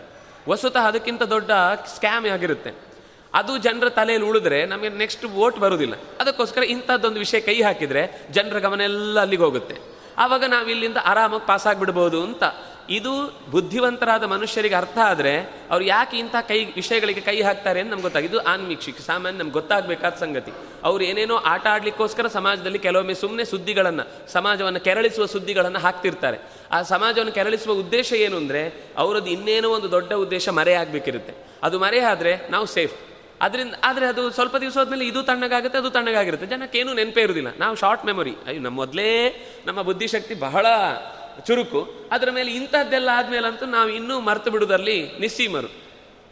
ಇದು ನಮಗೆ ಲೌಕಿಕ ಜ್ಞಾನದ ಜೊತೆಗೆ, ಅಂದರೆ ಶಾಸ್ತ್ರ ನೋಡಿ ಅಷ್ಟು ಒತ್ತು ಒತ್ತು ಕೊಟ್ಟು ಹೇಳ್ತಾರೆ. ಸಾಮಾನ್ಯ ತಿಳುವಳಿಕೆ ಇರಬೇಕು. ಆಮೇಲೆ ಮೂರು ವೇದಗಳ ತಿಳುವಳಿಕೆ. ವೇದ ಅಂದರೆ ನಾವೇನು ಅನ್ಕೊಂಡಿದ್ದೇವೆ? ದೇವರನ್ನು ಸ್ತೋತ್ರ ಮಾಡಲಿಕ್ಕಿರುವುದು ಅಂತ. ಹೌದು, ಅದು ಒಂದು ಮುಖ್ಯ ಅಂಶ, ಹೌದು. ಆದರೆ ಇಡೀ ಜಗತ್ತಿನ ಎಲ್ಲ ವಿಷಯಗಳ ಬಗ್ಗೆಯೂ ವೇದ ಮಾತಾಡುತ್ತೆ. ಗ್ರಹಗೋಲಗಳ ಬಗ್ಗೆ ಮಾತಾಡುತ್ತೆ. ಭೂಮಿಯ ವಿಶೇಷತೆಯ ಬಗ್ಗೆ ಮಾತನಾಡುತ್ತೆ. ನಮ್ಮ ಜಗತ್ತಿಗೆ ಸಂಬಂಧಪಟ್ಟ ಪ್ರತಿಯೊಂದು ಅಂಶವನ್ನು ಕೂಡ ನಾವಲ್ಲಿ ಹುಡುಕಿ ಅದರ ವಿಚಾರಗಳನ್ನು ದೊಡ್ಡವರ ಗರಡಿಯಲ್ಲಿ ನಾವು ಮಂಥನ ಮಾಡಿದರೆ ಅದರ ಅಂಶಗಳು ನಮಗೆ ಗೊತ್ತಾಗುತ್ತೆ. ಹಾಗಾಗಿ ಅವರು ಮೂರು ವೇದಗಳನ್ನು ಅಧ್ಯಯನ ಮಾಡಬೇಕು ಅಂತಂದರು. ಅದರ ಜೊತೆಗೆ ವಾರ್ತಾ ವಾರ್ತಾ ಅಂದರೆ ಸುದ್ದಿ, ಎಲ್ಲ ಕಡೆಯ ವಿಷಯ. ಅದರ ಜೊತೆಗೆ ವ್ಯ- ವ್ಯವಹಾರ, ವ್ಯಾಪಾರ. ಅಂದರೆ ಯಾವ ವಸ್ತುವನ್ನು ಎಲ್ಲಿ ಬೆಳೆದ್ರೆ ಅದು ಎಲ್ಲಿಗೆ ಸಿಗಬೇಕು. ನಮಗೆ ಭಾರತ್ ಇಂಡಿಯನ್ ಎಕಾನಮಿ ಅಂತ ಒಂದಿದೆ. ಆದರೆ ಅದನ್ನು ನಾವು ಇವತ್ತು ಓದೋದು ಯಾವುದು ಅದ್ರಲ್ಲಿ ಸ್ಟಾರ್ಟಿಂಗ್ ಎರಡು ವಾಕ್ಯ ಮಾತ್ರ ಇಂಡಿಯನ್ ಎಕಾನಮಿ ಅಂತಿರುತ್ತೆ ಆಮೇಲೆ ಯಥಾ ಪ್ರಕಾರ ಅಲ್ಲಿದ್ದೇ ತಂದು ತೂರಿಸಿ ಇದನ್ನೇ ಇಂಡಿ ಇದನ್ನೇ ಇಂಡಿಯನ್ ಎಕಾನಮಿ ಅಂತ ಓದಿಸ್ತಾರೆ ಮಕ್ಕಳಿಗೆ. ವಸ್ತುತಃ ಭಾರತೀಯ ಕಲ್ಪನೆಯಲ್ಲಿ ಯಾವುದೇ ಒಂದು ವಿಷಯವನ್ನು ಹೇಳಬೇಕಾದಾಗ ಇದು ಎಷ್ಟು ದೊಡ್ಡ ಅನರ್ಥಕ್ಕೆ ಕಾರಣ ಆಗಿದೆ ಯೋಚನೆ ಮಾಡಿ. ನಮಗಿರುವ ಕಲ್ಪನೆ ಮತ್ತು ಹೊರಗಿನಿಂದ ನಾವು ತಂದುಕೊಂಡ ಚಿಂತನೆಯ ಕಲ್ಪನೆ ಹೇಗಿದೆ ಅಂದರೆ ಅಲ್ಲಿ ಹೇಳೋದು ಹಕ್ಕು, ಬಲಾಢ್ಯತೆ, ದಬ್ಬಾಳಿಕೆ, ಕೊನೆಗೆ ಭೋಗ. ನಮಗೇನು ಸಿಗಬೇಕೋ? ರೈಟ್ಸ್ ಬಗ್ಗೆ ನಾವು ಮಾತಾಡ್ತೇವೆ. ಡ್ಯೂಟಿ ಬಗ್ಗೆ ಮಾತಾಡ್ತೀವಾ? ಇಲ್ಲ. ಭಾರತೀಯ ವಿದ್ಯೆ ಅನ್ನೋದು ಡ್ಯೂಟಿ ಬಗ್ಗೆ ಮಾತಾಡುತ್ತೆ. ಕರ್ತವ್ಯ ಮಾಡು. ಕರ್ಮಣ್ಯೇವಾಧಿಕಾರಸ್ಥೆ ಮಾ ಫಲೇಶು ಕದಾಚನ. ಇದಕ್ಕೆ ಇನ್ನೂ ಒಂದು ಬೇರೆ ಅರ್ಥ ಕಲ್ಪಿಸಿ ನಮ್ಮನ್ನೆಲ್ಲ ದಾರಿ ತಪ್ಪಿಸಿದ್ದಾರೆ. ಕೆಲಸ ಮಾಡು, ಸಂಬಳ ಕೇಳಬೇಡ ಅಂತ. ಕೃಷ್ಣ ಅರ್ಜುನನಿಗೆ ಕೆಲಸ ಮಾಡು ಸಂಬಳ ಕೇಳಬೇಡ ಅಂತ ಯಾಕೆ ಹೇಳಬೇಕು? ಕರೆ, ಅದು ಪ್ರಸಂಗವೇ ಅಲ್ಲ. ಅಲ್ಲಿ ಹೇಳಿದ್ದೇನು ಅಂದರೆ, ನಾವು ನಮ್ಮ ಕರ್ತವ್ಯ ಮಾಡಿದ್ದು ಹೌದಾದರೆ, ನಮಗೆ ಅದರಿಂದ ಬರಬೇಕಾದ ಫಲ ನಮ್ಮ ಬೆನ್ನ ಹಿಂದೆ ಇದ್ದೇ ಇರುತ್ತೆ. ನಮಗೆ ಕರ್ಮ ಸಿದ್ಧಾಂತದ ಬಗ್ಗೆ ತುಂಬ ನಂಬಿಕೆ ಇದ್ದು ನಾವು ಈ ಮಾತಾಡಿದ್ದು. ಅವರಿಗೆ ಕರ್ಮ ಸಿದ್ಧಾಂತ ಅಂದರೆ ಏನು ಅಂತಲೇ ಗೊತ್ತಿಲ್ಲ ಅದರಿಂದಾಗಿ ಇದನ್ನು ಅವ್ರಿಗೆ ಬೇಕಾದಾಗ ಅರ್ಥ ಮಾಡಿದರು. ಯಾವ ಗೀತೆಯನ್ನು ಬೈತಾರೋ ಅದೇ ಗೀತೆಯಿಂದ ಅವ್ರಿಗೆ ಬೇಕಾದ್ದನ್ನು ಸಾಧನೆ ಮಾಡಲಿಕ್ಕೆ ಬೇಕಾದಷ್ಟು ವಿರೋಧದ ವಿಷಯಗಳನ್ನು ಇಟ್ಟುಕೊಂಡು ಮಾತಾಡೋದು ನಾವು ನೋಡ್ತೇವೆ. ಅದರಿಂದ ಮುಖ್ಯವಾಗಿ ಹಕ್ಕಿನ ಬಗ್ಗೆ ಮಾತಾಡಿದರೆ ನಾವು ಕರ್ತವ್ಯದ ಬಗ್ಗೆ ಮಾತಾಡ್ತೇವೆ. ಅವರು ಬಲಾಢ್ಯತೆಯ ಬಗ್ಗೆ ಮಾತಾಡ್ತಾರೆ. ನಾವು ಎಲ್ಲದಕ್ಕಿಂತಲೂ ಸುಪೀರಿಯರ್ ಆಗಬೇಕು. ನಾವು ಎಲ್ಲರನ್ನು ಮೀರಿ ನಿಲ್ಬೇಕು. ಮಕ್ಕಳಿಗೆ ಹಾಗೆ ಅಲ್ವ? ನಾವು ಕಲಿಸೋದೇ ಹಾಗೆ. ಕ್ಲಾಸಲ್ಲಿ ಫಸ್ಟ್ ಬರಬೇಕು ಫಸ್ಟ್ ಬರಬೇಕು ಫಸ್ಟ್ ಬರಬೇಕು. ವಸ್ತುತಃ ಆ ವಿದ್ಯಾರ್ಥಿಗಳಲ್ಲಿ ಒಬ್ಬ ಡಾಕ್ಟರ್ ಆಗ್ಬೋದು, ಒಬ್ಬ ಇಂಜಿನಿಯರ್ ಆಗ್ಬೋದು, ಒಬ್ಬ ಏನೋ ಇನ್ನೂ ಆರ್ಕಿಟೆಕ್ಚರ್ ಮಾಡ್ಕೊಂಡು ಹೋಗ್ಬೋದು. ಎಲ್ಲರೂ ಒಂದೇ ದಾರಿ ಅಂತೂ ತುಳಿಯಲ್ವಾ? ಅವರ ಕ್ಷೇತ್ರವೇ ಬೇರೆ. ಮತ್ತು ಅವ್ರು ಯಾಕೆ ಇಲ್ಲಿ ಕಾಂಪಿ ಕಾಂಪೀಟ್ ಮಾಡಬೇಕು? ನೀನೇನು ಓದ್ತೀಯೋದನ್ನು ಓದಪ್ಪ? ನಿನ್ನ ದಾರಿ ಅದು. ನೀನೇನು ಓದ್ತೀಯೋ ಅದು ನಿನ್ನ ಅಂತ ನಾವು ಇಲ್ಲಿಂದ ನಿಜವಾಗಿ ಅವರವರ ಕ್ಷೇತ್ರದಲ್ಲಿ ಬೆಳೀಲಿಕ್ಕೆ ಹೆಲ್ಪ್ ಮಾಡಬೇಕು ಹೊರತು ಪರಸ್ಪರ ಅವರನ್ನೇ ಜಗಳ ಹಚ್ಚಿಬಿಡ್ತೇವೆ ಚಿಕ್ಕಂದಿನಲ್ಲೇ. ಇಲ್ಲಿ ಈ ರೀತಿ ಹತ್ತು, ಹದಿನೈದು ವರ್ಷ ಓದಿ ಆದಮೇಲೆ ಜೀವನಕ್ಕೆ ಹೊರಕ್ಕೆ ಬಂದ ಮೇಲೆ ಅವರಲ್ಲಿ ಏನು ಭಾವನೆ ಉಳಿದಿರುತ್ತೆ? ಎಲ್ಲರಿಗಿಂತ ನಾನೇ ಜಾಸ್ತಿ ಗಳಿಸಬೇಕು, ನಾನೇ ಎಲ್ಲರಿಗಿಂತ ನಂಬರ್ ಒನ್ ಇರಬೇಕು ಅಂತ ಅನ್ನುವ ಭಾವನೆಯಿಂದ ಇನ್ನೊಬ್ಬರನ್ನ ತುಳಿಲೇಬೇಕು ಅಂತ ಅನ್ನುವ ಹಠಕ್ಕೆ ಬೀಳ್ತಾನೆ. ಸಮಾಜದಲ್ಲಿ ನಾನು ಮೇಲೆ ಬರಬೇಕು ಅಂದ್ರೆ ಇನ್ನೊಬ್ಬರನ್ನು ತುಳಿಬೇಕು ಅಂತ. ನಮ್ಮ ಸಂಸ್ಕೃತಿ ಹಾಗಲ್ಲ. ನಮಗೆ ಕಲಿಕೆಯ ಮುಖ್ಯ ಉದ್ದೇಶ ಏನು ಅಂತಂದರೆ ಸಬ್ಕಾ ವಿಕಾಸ್. ನಾವು ಎಲ್ಲರ ಜೊತೆಗೂ ಬಾಳಬೇಕು. ಅವರು ಅವರ ಕ್ಷೇತ್ರದಲ್ಲಿ ಬೆಳೀತಾರೆ, ನಾನು ನನ್ನ ಕ್ಷೇತ್ರದಲ್ಲಿ ಬೆಳಿತೇನೆ, ಎಲ್ಲರೂ ಜೊತೆಗೂಡಿ ಜೊತೆಗೂಡಿ ಸಹಬಾಳ್ವೆ ಸಾಮರಸ್ಯದಿಂದ ಬದುಕಬೇಕು ಅಂತ ಅನ್ನೋದು ನಮ್ಮ ಕಲ್ಪನೆ. ನೀನು ಆ ವಿದ್ಯೆಯಲ್ಲಿ ವಿಶಿಷ್ಟ, ವಿಶೇಷತೆಯನ್ನು ಗಳಿಸಿದ್ಯಾ? ಸಂತೋಷ ನನಗೆ. ಆ ವಿದ್ಯೆ ಉಳಿಯಿತು. ನಾನು ಈ ವಿದ್ಯೆಯಲ್ಲಿದ್ದೇನೆ, ಅವನು ನನ್ನನ್ನು ಗೌರವಿಸ್ತಾನೆ ಹೀಗೆ ಪರಸ್ಪರ, ಪರಸ್ಪರಂ ಭಾವಯಂತಹ ಶ್ರೇಯ ಪರಮವಾಪ್ಸ್ಯಥ ಗೀತೆಯಲ್ಲಿ ಕೃಷ್ಣ ಹೇಳಿದ ಮಾತು. ಪರಸ್ಪರ ಗೌರವ ಕೊಟ್ಟುಕೊಂಡು ಬದುಕಿದ್ರೆ, ಆಗ ನೀವು ಬದುಕ್ತೀರಿ, ನಾವು ಬದುಕ್ತೀವಿ. ನಮ್ಮಲ್ಲೇ ಕಿಚ್, ಕಿತ್ತಾಡ್ತಾ ಇದ್ರೆ, ಕಚ್ಚಾಡ್ತಾ ಇದ್ರೆ ಮೂರನೇ ನಮ್ಮನ್ನು ಸುಲಭ ತುತ್ತಾಗಿ ತಿಂದ್ಕೊಂಡು ಹೋಗ್ಬಿಡ್ತಾನೆ ನಾವು ಯಾವ ವಿರೋಧವನ್ನು ಮಾಡಲಿಕ್ಕೆ ಟೈಮೂ ಇರಲ್ಲ. ನಮ್ಗೆ ಈ ದೇಶದ ಇತಿಹಾಸ ಸ್ಪಷ್ಟ, ಅದಕ್ಕೆ ದೃಷ್ಟಾಂತ. ನಮ್ಮ ಒಳಜಗಳಗಳನ್ನೇ ಉಪಯೋಗಿಸಿಕೊಂಡು ನಾವು ತೋರಿಸಿದ ನಿರ್ಲಕ್ಷ್ಯವನ್ನೇ ಅವರು ಆಹಾರವನ್ನಾಗಿ ನಮ್ಮನ್ನು ಉಪಯೋಗಿಸಿಕೊಂಡು ಬಿಟ್ಟರು ಅದರಿಂದಾಗಿ ಎರಡನೇ, ಒಂದನೇದು ಹಕ್ಕು, ಎರಡನೇದು ಬಲಾಢ್ಯತೆ, ಮೂರನೇದು ದಬ್ಬಾಳಿಕೆ. ಬಲಾಢ್ಯನಾಗಬೇಕು ಅಂದ್ರೆ ಏನು ಮಾಡಬೇಕು? ಅವರ ಮೇಲೆ ನಮ್ಮ ಪ್ರೆಷರನ್ನು ಬೀಳಿಸಬೇಕು. ಅದು ಪ್ರಕೃತಿಯ ಮೇಲೂ ಹೌದು. ಯಾಕೆಂದರೆ ನಮಗೆ ನದಿ ನೋಡಿದ ತಕ್ಷಣ ನಮಸ್ಕಾರ ಮಾಡು ಅಂತಾರೆ. ಯಾವುದೋ ಮರವನ್ನು ಪೂಜಿಸು ಅಂತಾರೆ. ವನ ಅಂತ ಹೆಸರು ಸಂಸ್ಕೃತದಲ್ಲಿ. ಯಾಕೆ ವನ ಅಂತ ಹೆಸರು? ವನನೀಯತ್ವಾತ್ ವನಂ. ಗೌರವಿಸಬೇಕಾದ, ಪೂಜಿಸಬೇಕಾದ ವಸ್ತು ಆದ್ದರಿಂದ ಅದಕ್ಕೆ ವನಂ ಅಂತ ಹೆಸರು. ಕಾಡನ್ನು ವನ ಅಂತ ಯಾಕೆ ಹೇಳಿದರು ಅಂದರೆ, ತುಂಬ ಗೌರವಿಸಬೇಕಾದ ವಸ್ತು ಅಪ್ಪ, ಅದು ಜಾಗ. ಅದು ಇದ್ದರೆ ನಾವು ಬದುಕ್ತೀವಿ. ನಾವು ಉಸಿರಾಡ್ತೇವೆ. ನಾವೇನು ಅನ್ಕೊಂಡಿದ್ದೇವೆ? ನಾವು ಉಸಿರಾಡೋದು ಒಂದು ಸರ್ತಿ ಉಸಿರು ತಗೊಳ್ಳೋದು ಒಂದ್ಸರ್ತಿ ಉಸಿರು ಬಿಟ್ಟರೆ ಒಂದು ಶ್ವಾಸೋಚ್ಛ್ವಾಸ ಆಯಿತು ಅಂತ. ಪ್ರಕೃತಿ ಹಾಗೆ ಹೇಳುವುದಿಲ್ಲ ನಮ್ಮ ಕಲ್ಪನೆಯಲ್ಲಿ ಏನು ಗೊತ್ತಾ? ಒಂದು ಉಶ್ವಾಸ, ಒಂದು ನಿಶ್ವಾಸ ಅಂದರೆ, ನಾನು ಉಸಿರು ಬಿಟ್ಟದ್ದನ್ನ ಒಂದು ಮರ ಉಸಿರಾಡಬೇಕು. ಮರ ಉಸಿರಾಡಿ ಬಿಟ್ಟದ್ದನ್ನು ನಾನು ವಾಪಸ್ ಉಸಿರಾಡಬೇಕು. ಹೀಗಾದ್ರೆ ಒಂದು ಸರ್ಕಲ್ ಆಯಿತು. ನನ್ನ ಹೆಸರಲ್ಲಿ ಒಂದು ಮರ ಆದರೂ ನೆಟ್ಟಿದ್ದೇವೆ ನಾವು? ಉಸಿರಾಡ್ತಾ ಇದ್ದೇವೆ ನಾವು.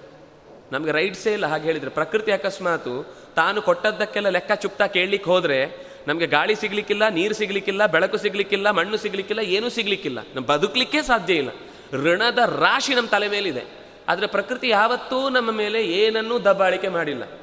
ಯಾವನೋ ಒಬ್ಬನಿಗೆ ಒಂದು ಐವತ್ತು ಎಂಬತ್ತು ವರ್ಷ ಆರಾಮಾಗಿ ಬದುಕಿದ್ದ. ಇದ್ದಕ್ಕಿದ್ದಾಗ ಅವನಿಗೆ ಶ್ವಾಸೋಚ್ಛ್ವಾಸ ಬಹಳ ಕಷ್ಟ ಆಯ್ತಂತೆ. ಕಷ್ಟ ಆಗಿ ಅವನನ್ನು ಆಸ್ಪತ್ರೆಗೆ ಸೇರಿದ್ರು. ಉಸಿರಾಟ ಎಳಿಲಿಕ್ಕೆ ಕಷ್ಟ ಆಯಿತು. ಸರಿ, ಅವನಿಗೆ ಕೊನೆಗೆ ಆಕ್ಸಿಜನ್ನ ಸಪ್ಲೈ ಮಾಡಲಿಕ್ಕೆ ಏನೋ ಬೇಕಾದದನ್ನೆಲ್ಲ ಹಾಕಿ ಕೂಡಿಸಿದ್ರು. ಸ್ವಲ್ಪ ಹೊತ್ತಾದಮೇಲೆ ಎಲ್ಲ ಸರಿ ಹೋಯಿತು. ಎರಡು ದಿವಸ ಅಡ್ಮಿಟ್ ಆಗಿದ್ದ. ಏನೋ ಅದೇನು ಅಂದರೆ ಗಮನಿಸಬೇಕು, ಕೇರ್ ಮಾಡಬೇಕು ಅಂತಂದರೆ ನಿಮ್ಮನ್ನು ಎರಡು ದಿವಸ ನಾವು ಅಬ್ಸರ್ವೇಷನ್ನಲ್ಲಿ ಇಟ್ಟಿರಬೇಕು ಅಂತ ಇಟ್ಟು ಆಯಿತು. ಎರಡು ದಿವಸ ಆದಮೇಲೆ ಐನೂರು ಡಾಲರ್ ರೂಪಾಯಿ ಬಿಲ್ ತೋರಿಸಿದ್ರು. ಅವನಿಗೆ ಕಣ್ಣೀರು ಬಂತು. ಡಾಕ್ಟ್ರಿಗೆ ಅರ್ಥ ಆಗಲಿಲ್ಲ. ಏನು ಐನೂರು ರೂಪಾಯಿ ಕೊಡ್ಲಿಕ್ಕೆ ಕಷ್ಟ ಆಗುತ್ತೋ ಏನೋ ಪಾಪ ಅಂತ ಅನ್ಕೊಂಡು ಇನ್ಸ್ಟಾಲ್ಮೆಂಟಲ್ಲಿ ಕೊಡಿ, ತೊಂದರೆ ಇಲ್ಲ. ನಿಮ್ಮ ಮನೆ ಅಡ್ರೆಸ್ ನೀವು ಬರ್ದಿದ್ದೀರಲ್ಲ, ನಾವೇ ಬಂದು ತೊಗೊಂಡು ಹೋಗ್ತೀವಿ ಅಂತಂದು ನನಗೆ ಅದಕ್ಕಲ್ಲ ಅಳು ಬಂದಿದ್ದು, ನನಗೆ ಎಂಬತ್ತು ವರ್ಷ ದೇವರು ಉಸಿರಾಡಿಸಿ ಆಮ್ಲಜನಕ ಕೊಟ್ಟಿದ್ದಾನೆ. ನಾನು ಒಂದು ದಿವಸವೂ ದೇವರಿಗೆ ಯಾವತ್ತೂ ದುಡ್ಡು ಕಟ್ಟಿಲ್ಲ. ಆದರೆ ನೀವು ಬರೀ ಒಂದು ದಿವಸ ನನಗೆ ಇಲ್ಲಿ ಈ ಉಸಿರಾಟ ಕಷ್ಟ ಆಯಿತು ಅಂತ ಆಕ್ಸಿಜನ್ ಸಪ್ಲೈ ಮಾಡೋದಕ್ಕೆ ಐದು ಐನೂರು ಡಾಲರ್ ನನಗೆ ಬಿಲ್ ಹಾಕಿದ್ರಿ. ನಾನು ದೇವರಿಗೆ ಎಷ್ಟು ಕೊಡಬೇಕಿದೆ? ದೇವ್ರು ನನ್ನನ್ನು ಯಾವತ್ತೂ ಕೇಳಲೇ ಇಲ್ಲ, ನಾನು ಕೊಡಲಿಕ್ಕೂ ಹೋಗಲಿಲ್ಲ. ಅನ್ನುವ ದುಃಖದಿಂದ ನಾನು ಕಣ್ಣೀರು ಹಾಕ್ತಾ ಇದ್ದೇನೆ, ಎಂಥ ಕೃತಜ್ಞನ ನಾನು ಅಂತ. ಅಂದರೆ ಇದು ನಾವು ಯೋಚನೆ ಮಾಡಬೇಕಾದ ಸಂಗತಿ. ಇದು ನಮ್ಮ ಸಂಸ್ಕೃತಿಯಿಂದ ಬರುವ ಸಂಗತಿ.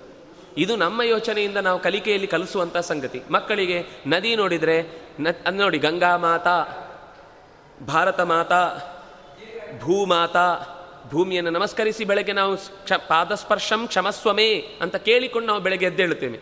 ನದಿಯನ್ನು ನೋಡಿದರೆ ಅದಕ್ಕೊಂದು ಅರ್ಘ್ಯ ಕೊಡಿ ಅಂತಾರೆ. ಸೂರ್ಯನ ನೋಡಿದರೆ ನಮಸ್ಕಾರ ಮಾಡಿ ಅಂತಾರೆ. ಪ್ರಕೃತಿಯ ಎಲ್ಲ ವಸ್ತುಗಳು ಕೂಡ ನಮಗೆ ಎಲ್ಲೆಲ್ಲಿಂದ ಉಪಯೋಗ ಇದೆಯೋ ಅದೆಲ್ಲ ನಮಗೆ ಗೌರವ ಸ್ಥಾನವಾದ ಗೌರವಕ್ಕೆ ಅರ್ಹವಾದ ಸ್ಥಾನ. ಅವರಿಗೇನು ಅಂದರೆ, ಅಯ್ಯೋ, ಅದು ನಮ್ಮ ಭೋಗಕ್ಕಾಗಿ ಇರುವುದು ಅಂತ. ಅದರ ಮೇಲೆ ದಬ್ಬಾಳಿಕೆ ಮಾಡಿ ಪ್ರಕೃತಿಯನ್ನು ಹಾಳು ಮಾಡಿ ನಮ್ಮ ಸುತ್ತಲಿನ ಸಮಾಜದ ಮೇಲೆ ಒತ್ತಾಯಪೂರ್ವಕವಾಗಿ ನಾವು ಅದನ್ನು ಕಂಟ್ರೋಲಿಗೆ ತಂದುಕೊಳ್ಳುವ ಪ್ರಯತ್ನವನ್ನು ಇವತ್ತಿನ ಶಿಕ್ಷಣ ಕ್ರಮವನ್ನು ನಾವು ಗಮನಿಸ್ತಾ ಇದ್ದೇವೆ. ಆದರೆ ನಮ್ಮ ಪ್ರಾಚೀನರ ಶಿಕ್ಷಣದ ಕ್ರಮದಲ್ಲಿ ದಬ್ಬಾಳಿಕೆಯಲ್ಲ ಸಹಬಾಳ್ವೆ. ಎಲ್ಲರನ್ನೂ ಹೊಂದಿಕೊಂಡು ನಾವು ಬದುಕಬೇಕು, ಅದೂ ಬದುಕಬೇಕು ಅನ್ನೋದರ ಜೊತೆಗೆ ಅವರಿಗೆ ಯೋಚನೆ ಇದ್ದದ್ದೇನು ಅಂದರೆ ಹೊಂದಾಣಿಕೆ. ಉಪನಿಷತ್ ಏನು ಹೇಳುತ್ತೆ ಗೊತ್ತಾ? ತಪಂತನ್ನ ನಿಂದ್ಯಾತ್, ತದ್ವ್ರತಂ. ವರ್ಷಂತನ್ನ ನಿಂದ್ಯಾತ್ ತದ್ವ್ರತಂ. ಜೋರು ಮಳೆ ಬರ್ತಾ ಇದೆ ಅಂದರೆ ನಮಗೆ ಮನೆಯಲ್ಲಿ ಒಂದು ಮದುವೆ ಇದೆ ಅನ್ನೋ ಕಾರಣಕ್ಕೆ ನಾವು ಮಳೆಯನ್ನೇ ಬೈಲಿಕ್ಕೆ ಶುರು ಮಾಡ್ತೇವೆ. ಎಷ್ಟು ನೆಲಕ್ಕೆ ನೀರು ಬೇಕಿರುತ್ತೆ, ಎಷ್ಟು ಜನರ ಕೃಷಿಕರ ಪ್ರಾರ್ಥನೆ ಇದೆ, ಮಳೆ ಬರಲಿಲ್ಲ, ನಮ್ಮ ಬೆಳೆ ಹಾಳಾಗ್ತಾ ಇದೆ ಅಂತ. ನಮ್ಗೆ ಅವರದ್ದು ಮುಖ್ಯ ಅಲ್ಲ, ನಮ್ಮ ಮನೆಯಲ್ಲಿ ನಾಳೆ ಮದುವೆ ಇದೆ, ಮಳೆ ಬರಬಾರ್ದು.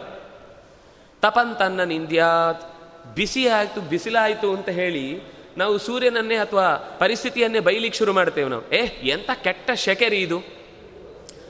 ಜಪದಲ್ಲಿ ನಿರಂತರ ಹೇಳ್ತಾ ಇದ್ರಂತೆ. ಬಸ್ಸಲ್ಲಿ ಹೋಗುವಾಗ ಹುಡುಗರು ಮಾತಾಡ್ಕೊಂಡ್ರಂತೆ. ಶಾಲಿ ವಾಹನ ಶಕೆ ಅಂದ್ರೆ ಈಗ ಗೊತ್ತಾಯಿತು ಅಂತ. ಶಾಲೆಯ ವಾಹನ ಬಹಳ ಶಕೆ ಅಂತ.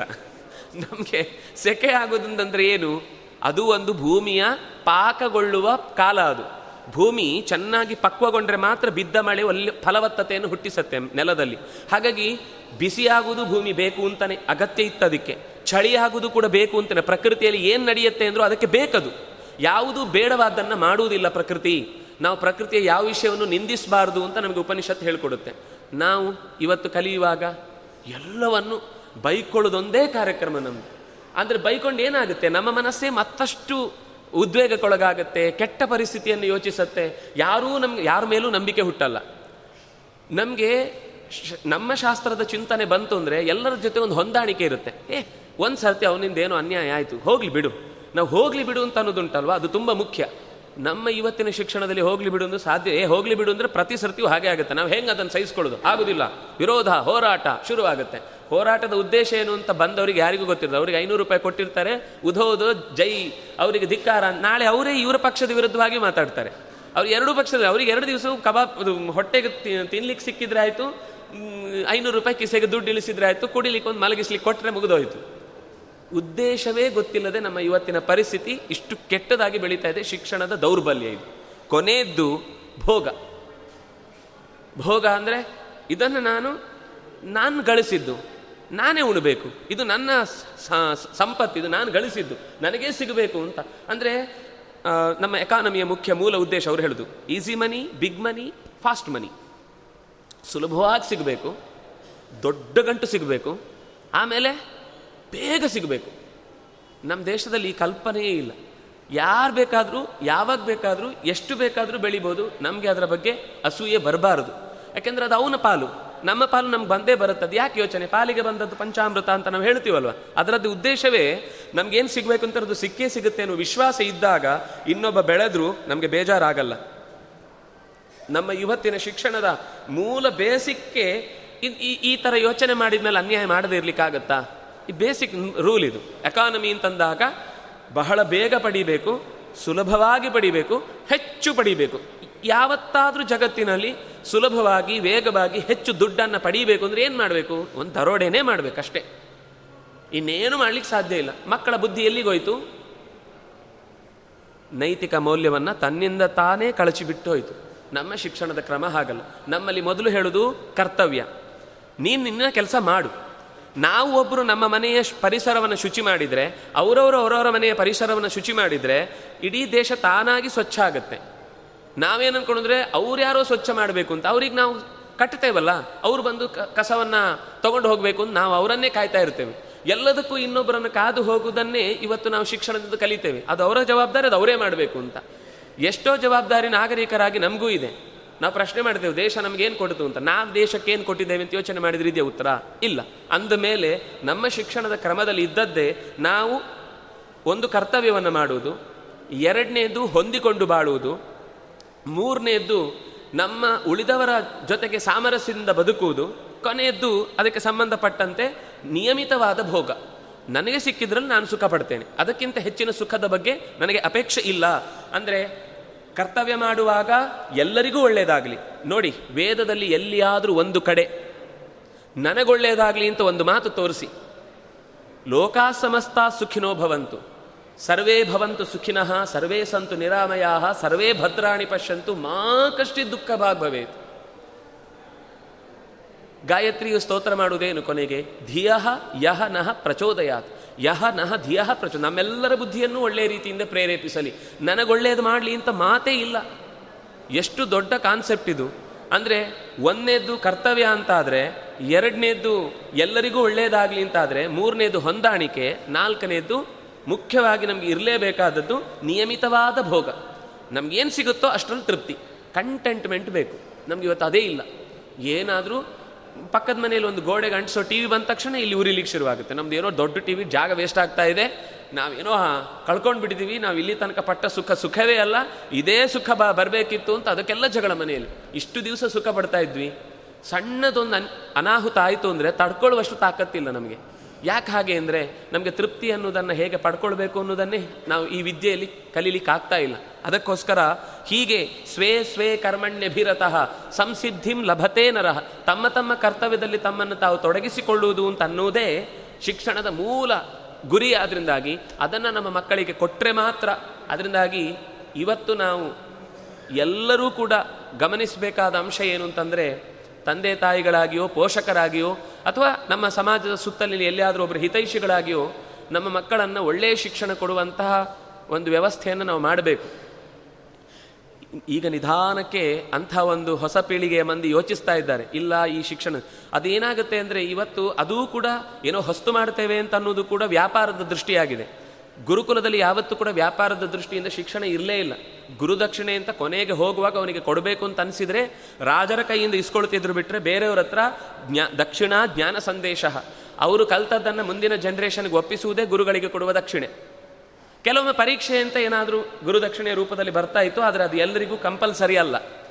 ರಾಜರಾದರೆ ಅವರು ಆ ಶಿಕ್ಷಣಕ್ಕೆ ಬೇಕಾದ ಹಸುಗಳನ್ನು ಕೊಡ್ತಾರೆ, ಸಂಪತ್ತನ್ನು ಕೊಡ್ತಾರೆ. ಅದು ಮಕ್ಕಳನ್ನು ಮುಂದೆ ಶಿಕ್ಷಣದಲ್ಲಿ ಬೆಳೆಸಲಿಕ್ಕೆ ಬೇಕಾದ ಆಹಾರ, ವಸತಿ ಎಲ್ಲ ಕೊಡಬೇಕಲ್ವ?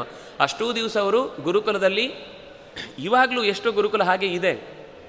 ಅವರು ಅದಕ್ಕೆ ಶಿಕ್ಷಣಕ್ಕೆ ದುಡ್ಡಿಲ್ಲ, ವಸತಿಗೆ ದುಡ್ಡಿಲ್ಲ, ವಸ್ತ್ರಕ್ಕೆ ದುಡ್ಡಿಲ್ಲ, ಚೆನ್ನಾಗಿ ಓದಿ ಅಷ್ಟೇ. ಈಗ ನಾವು ಪೂರ್ಣಪ್ರಜ್ಞೆ ವಿದ್ಯಾಪೀಠದಲ್ಲಿ ಓದಿದಾಗ ಒಂದು ರೂಪಾಯಿ ಖರ್ಚು ಮಾಡಿಲ್ಲ. ನಾವು ಹನ್ನೆರಡು ವರ್ಷ ಓದಿ ಹೊರಕ್ಕೆ ಬರುವಾಗ ನಮಗೆ ತಲೆ ತುಂಬ ಒಂದು ತುಂಬಿ ಕಳಿಸಿದ್ರು. ನಾನು ಕೊಟ್ಟದ್ದನ್ನು ಸಮಾಜಕ್ಕೆ ಕೊಡಿ. ಇಷ್ಟು ಬಿಟ್ಟರೆ ಗುರುದಕ್ಷಿಣ ನಮ್ಮಿಂದ ಏನೂ ಕೇಳಲಿಲ್ಲ. ಅಷ್ಟರ ಮೇಲೆ ಅವರೇ ನಿಮಗೆ ಎಲ್ಲಿ ಉದ್ಯೋಗ ಆಗಬೇಕು ಅಂತ ನಾನೇ ನೋಡ್ತೇನೆ, ಎಲ್ಲಿ ಆಗಲಿಲ್ಲ ಅಂದರೆ ನನ್ನ ಹತ್ರ ಬಂದು ಹೇಳಿ ನಾನೇ ನಿಮಗೆ ವ್ಯವಸ್ಥೆ ಮಾಡ್ತೇನೆ ಅಂತ ಕೊಡುವಷ್ಟು ಕಾರುಣ್ಯ ಇರುವಂತಹ ಗುರುಗಳು ನಮಗೆ ಸಿಕ್ಬಿಟ್ಟಿದ್ದಾರೆ.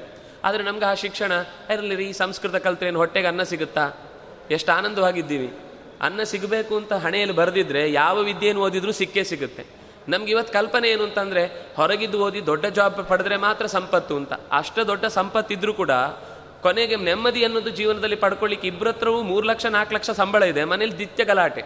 ಯಾಕೆಂದರೆ ಹೇಳುವ ದೊಡ್ಡವರಿಲ್ಲ, ಕೇಳಲಿಕ್ಕೆ ಮಕ್ಕಳಿಲ್ಲ ಎರಡೂ ಆದಮೇಲೆ ನಾಳೆಯಿಂದ ನಾವು ಇಲ್ಲ ಬೇರೆಯಾಗಿ ಬದುಕೋಣ. ನಾವು ಸ್ವತಂತ್ರವಾಗಿ ಬದುಕಲಿಕ್ಕೆ ಸಾಧ್ಯ ಇದೆ. ನಮಗೆ ಇವತ್ತು ಕೂಡು ಕುಟುಂಬ ಅಂದರೆ ಗಂಡ ಹೆಂಡತಿ ಒಟ್ಟಿಗಿದ್ದಾರೆ ಅನ್ನೋದೇ ಅಷ್ಟು ದೊಡ್ಡದು. ಅದು ಬಿಟ್ಟರೆ ಬೇರೆ ಥರದ ಕಂಪನೆಯೇ ಮರೆತು ಹೋಗ್ತಾ ಇದೆ. ಅಂದರೆ ಇದೆಲ್ಲದಕ್ಕೆ ಕಾರಣ ನಮ್ಮ ಶಿಕ್ಷಣದಲ್ಲಿರುವ ದೋಷ. ನಮ್ಮ ಶಿಕ್ಷಣವನ್ನು ಸುಧಾರಿಸದೇ ಹೋದರೆ ದೇಶದ ಎಲ್ಲ ಕೊಂಡಿಯೂ ಕಳಚುತ್ತಾ ಹೋಗುತ್ತೆ. ಅವರು ಅದಕ್ಕೋಸ್ಕರನೇ ಚರ್ಚ್ ಕಟ್ಟುವುದರ ಜೊತೆಗೆ ಕಾನ್ವೆಂಟ್ಗಳನ್ನು ಕಟ್ಟಿ, ಈ ದೇಶ ನೀವು ಅದಕ್ಕೆ ಬೇಕಾದಷ್ಟು ದಾಖಲೆಗಳನ್ನು ಇವತ್ತಂತೂ ನಾವು ಹುಡುಕ್ಬೋದು. ಅವರ ಉದ್ದೇಶ ಇದ್ದದ್ದೇ ಮೂಲ ಬೇರಿಗೆ ಕೈ ಹಾಕಿದರು. ಕೈ ಹಾಕಿದಾಗ ವರ್ಗಗಳನ್ನು ಬೇರೆ ವಿಭಾಗ ಮಾಡಿದರು, ಭಾಷೆಯನ್ನು ಅದು ಸತ್ತು ಹೋದದ್ದು ಅಂತ ಹೇಳಿ ಡೆಡ್ ಲ್ಯಾಂಗ್ವೇಜ್ ಅಂತ ಮಾಡಿ ಸಂಸ್ಕೃತವನ್ನು ಸಿಗದ ಹಾಗೆ ಮಾಡಿದರು. ಕೊನೆಗೆ ನಾವು ಇವತ್ತು ಅವರನ್ನೇ ನಂಬಿಕೊಂಡು ಸ್ಲೇವರಿ ಆಫ್ ಇಂಗ್ಲೀಷ್ ನಮಗೆ ಬೇರೆ ಏನೂ ಗೊತ್ತಿಲ್ಲ ಇವತ್ತು. ಅವ್ರು ಏನು ಮಾಡ್ತಾರೋ ಅದನ್ನು ಮಾಡ್ತೇವೆ. ಯಾಕೆ ಮಾಡ್ತಾರೆ ಗೊತ್ತಿಲ್ಲ. ನಾವು ಹುಟ್ಟು ಹಬ್ಬ ಅವ್ರ ಥರನೇ ಹೊಸ ವರ್ಷ ಆಚರಣೆ ಅವ್ರ ಥರ ನಾಳೆ ನಮಗೆ ಹೊಸ ವರ್ಷ ಅನ್ನೋದೇ ಮರೆತು ಹೋಗ್ಬಿಟ್ಟಿದೆ. ಏನೋ ಸುಮ್ಮನೆ ಯುಗಾದಿ, ಅಂತೆ ಮನೇಲಿ ಒಂದೇನೋ ಸ್ವೀಟ್ ಮಾಡಲಿಕ್ಕೆ ಒಂದು ಹೊಸ ದಿನ ಅಂತ. ನಮ್ಮ ಇಡೀ ಮುಂದಿನ ದಿನದ ಸಂಕಲ್ಪದ ದಿನ ನಾಳೆ ಅಂದರೆ. ಪಂಚಾಂಗ ಶ್ರವಣ ಮಾಡುವುದು ಅಂದ್ರೆ ಏನು? ನಾವು ಮುಂದೆ ಏನೇನು ಹಬ್ಬಗಳನ್ನು ಆಚರಿಸ್ತೇವೆ, ಯಾವ ಯಾವ ವಿಶೇಷ ದಿನಗಳಿವೆ, ಆಗ ನಾವು ಏನೇನು ಕರ್ತವ್ಯಗಳನ್ನು ನಿರ್ವಹಿಸಬೇಕು, ಅದಕ್ಕೆ ನಾವು ಹೇಗೆ ಸಿದ್ಧರಾಗಬೇಕು ಅಂತನ್ನುವ ಪಕ್ಷಿ ನೋಟ ಅದು. ನಾವು ಇಡೀ ವರ್ಷದಲ್ಲಿ ಗ್ರಹಣಗಳು ಬರಬಹುದು, ಏನೇನು ಹಬ್ಬಗಳೆಲ್ಲ ಬರುತ್ತೆ. ಅದರ ಬಗ್ಗೆ ಎಲ್ಲ ತಿಳ್ಕೊಂಡು ನಾವು ಮಾನಸಿಕವಾಗಿ ಪ್ರಿಪೇರ್ ಆಗೋದು. ಸಂಕಲ್ಪದ ದಿನ. ಅದು ಹೊಸ ವರ್ಷದ ದಿನ. ಪ್ರಕೃತಿ ಗೊತ್ತಿದೆ, ನಾಳೆ ಹೊಸ ವರ್ಷ ಅಂತ. ಹೊಸ ಚಿಗುರು ಬಿಡುತ್ತೆ ಮಣ್ಣು ಚೆನ್ನಾಗಿ ಒಂದು ಹೊಸ ಒದ್ದೆಯಾಗಿ ಬೆಳೆ ಬೆಳಲಿಕ್ಕೆ ಕಾರಣವಾಗುತ್ತೆ, ಹಳೆ ಎಲೆಗಳನ್ನು ಉದುರಿಸಿ ಹೊಸ ಹೂಗಳನ್ನು ಬಿಟ್ಟುಕೊಂಡು ಸ್ವ ಪ್ರಕೃತಿ ಸ್ವಾಗತ ಮಾಡುತ್ತೆ. ನಾವು ಯಾವತ್ತೋ ರಾತ್ರಿ ಯಾವಾಗಲೇ ಮಾಡಿ ಮುಗಿಸಿ ಕ್ಯಾಂಡ್ ಉರಿಸಿ ಮುಗಿಸಿ ಆಗಿದೆ ನಮಗೆ. ಪ್ರಕೃತಿ ಹಾಗೆ ಇನ್ನೂ ಚಳಿಯಲ್ಲಿ ಹೊದ್ದು ಮಲ್ಕೊಂಡ್ಬಿಟ್ಟಿತ್ತು. ನಾವು ಆಗ ಆಗ ಎದ್ದು ಕೂತಿದ್ವಿ, ಈಗ ನಾವು ಮಲಗಿರ್ತೀವಿ. ಅಂದಮೇಲೆ ಕಾಲದ ಎಚ್ಚರವೇ ನಮಗಿಲ್ಲ.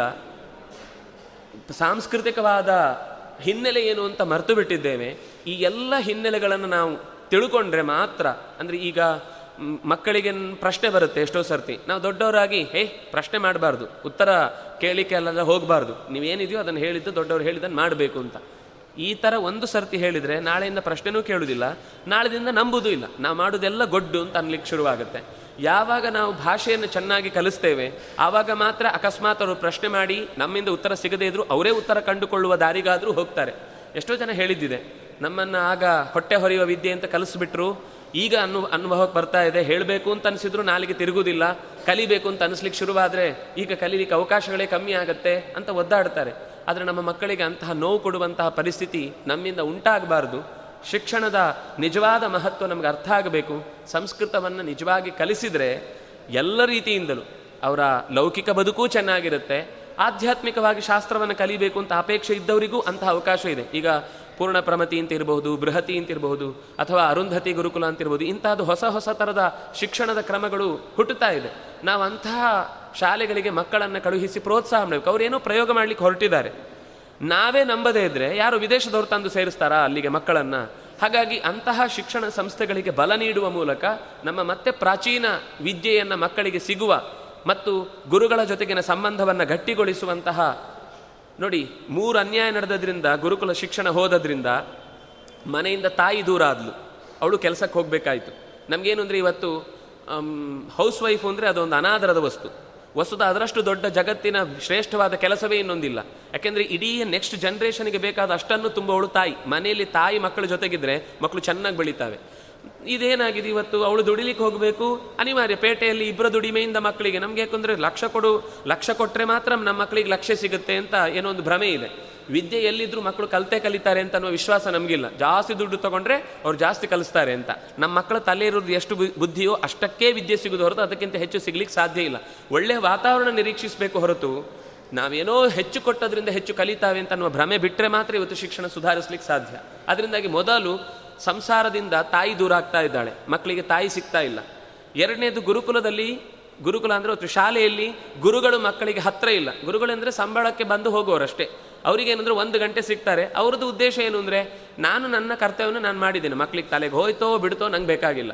ಅವ್ರ ಪರೀಕ್ಷೆಯಲ್ಲಿ ಪಾಸ್ ಆದರೆ ಮುಗಿದೋಯ್ತು. ನಿಜವಾಗಿ ಅವರಿಗೆ ತಲೆ ಒಳಗೆ ಏನು ಹೋಗಿದೆ, ಅದು ನಂಗೆ ಬೇಕಾಗಿಲ್ಲ. ಇದು ಶಿಕ್ಷಣದಿಂದ ಗುರು ದೂರ ಆಗ್ತಾ ಇದ್ದಾನೆ. ಮೂರನೇದು, ಸಮಾಜದಲ್ಲಿ ಯಾರು ನಮಗೆ ಮಾದರಿ, ಆದರ್ಶ ಯಾರು ಅಂತ ಕೇಳಿದರೆ, ಇವತ್ತು ನಮಗೆ ಯಾವುದಾದ್ರೂ ಸಿನಿಮಾ ನಟ ಅಥವಾ ಆಟದಲ್ಲಿ ಇರುವ ಯಾವುದೋ ಒಬ್ಬ ಕ್ರಿಕೆಟ್ ಪ್ಲೇಯರು, ಇನ್ಯಾರೋ ಒಬ್ಬ ಬಿಟ್ಟರೆ ಯಾರೋ ಬಿಸ್ನೆಸ್ ಮ್ಯಾನ್ ಇವರು ನಮಗೆ ಮಾದರಿಯಾಗಿ ನಿಂತಿದ್ದಾರೆ. ಇದು ಮೂರು ಕೂಡ ಮಕ್ಕಳ ಬುದ್ಧಿಯನ್ನು ಸೀದಾ ಅಧೋಗತಿಗೆ ಕೊಂಡು ಹೋಗುತ್ತೆ. ಮೊದಲು ನಮಗೆ ಸಂಸಾರದಲ್ಲಿ ಮಕ್ಕಳಿಗೆ ತಾಯಿ ಸಿಗಬೇಕು, ಗುರುಕುಲದಲ್ಲಿ ಗುರುಗಳು ಸಿಗಬೇಕು, ಸಮಾಜದಲ್ಲಿ ಯಾರಾದರೂ ವಿಜ್ಞಾನಿಗಳು ಅಥವಾ ಶ್ರೇಷ್ಠ ಸಾಧನೆ ಮಾಡಿದವರು ಮಕ್ಕಳಿಗೆ ಮಾದರಿಯಾಗಿ ಸಿಗಬೇಕು. ಆಗ ಅವರ ವಿದ್ಯಾರ್ಥಿ ಜೀವನ ಅದು ಚೆನ್ನಾಗಾಗ್ಲಿಕ್ಕೆ ಸಾಧ್ಯ. ಹಾಗೆ ಸಿಗಬೇಕು ಅಂದರೆ ಅದಕ್ಕೆ ಗುರುಕುಲದ ಅಧ್ಯಯನವನ್ನು. ಗುರುಕುಲ ಅಂದರೆ ನಾವು ಹಿಂದಿನ ಹಾಗೆ ಕಾಡಿಗೆ ಹೋಗಲಿಕ್ಕೆ ಕಾಡೇ ಇಲ್ಲ. ಆದರೆ ಕನಿಷ್ಠ ಪಕ್ಷ ಅವರ ಒಂದು ಮೆಥಡಾಲಜಿಯನ್ನು ಇವತ್ತಿನ ಶಿಕ್ಷಣಕ್ಕೆ ಹೊಂದಿಸಿಕೊಂಡು ಹೊಸತ್ತೇನಾದರೂ ನಾವು ಮಾಡಲೇಬೇಕು. ಇಲ್ಲ ಅಂದರೆ ನಮ್ಮ ಹಿಂದಿನವರು ಹಾಕಿದ ಮರದಿಂದ ಇವತ್ತು ನಾವು ಹಣ್ಣು ತಿಂತಾ ಇದ್ದೇವೆ. ನಾವು ಹಾಕಿದ ಗಿಡ ಅಲ್ಲ ಅದು.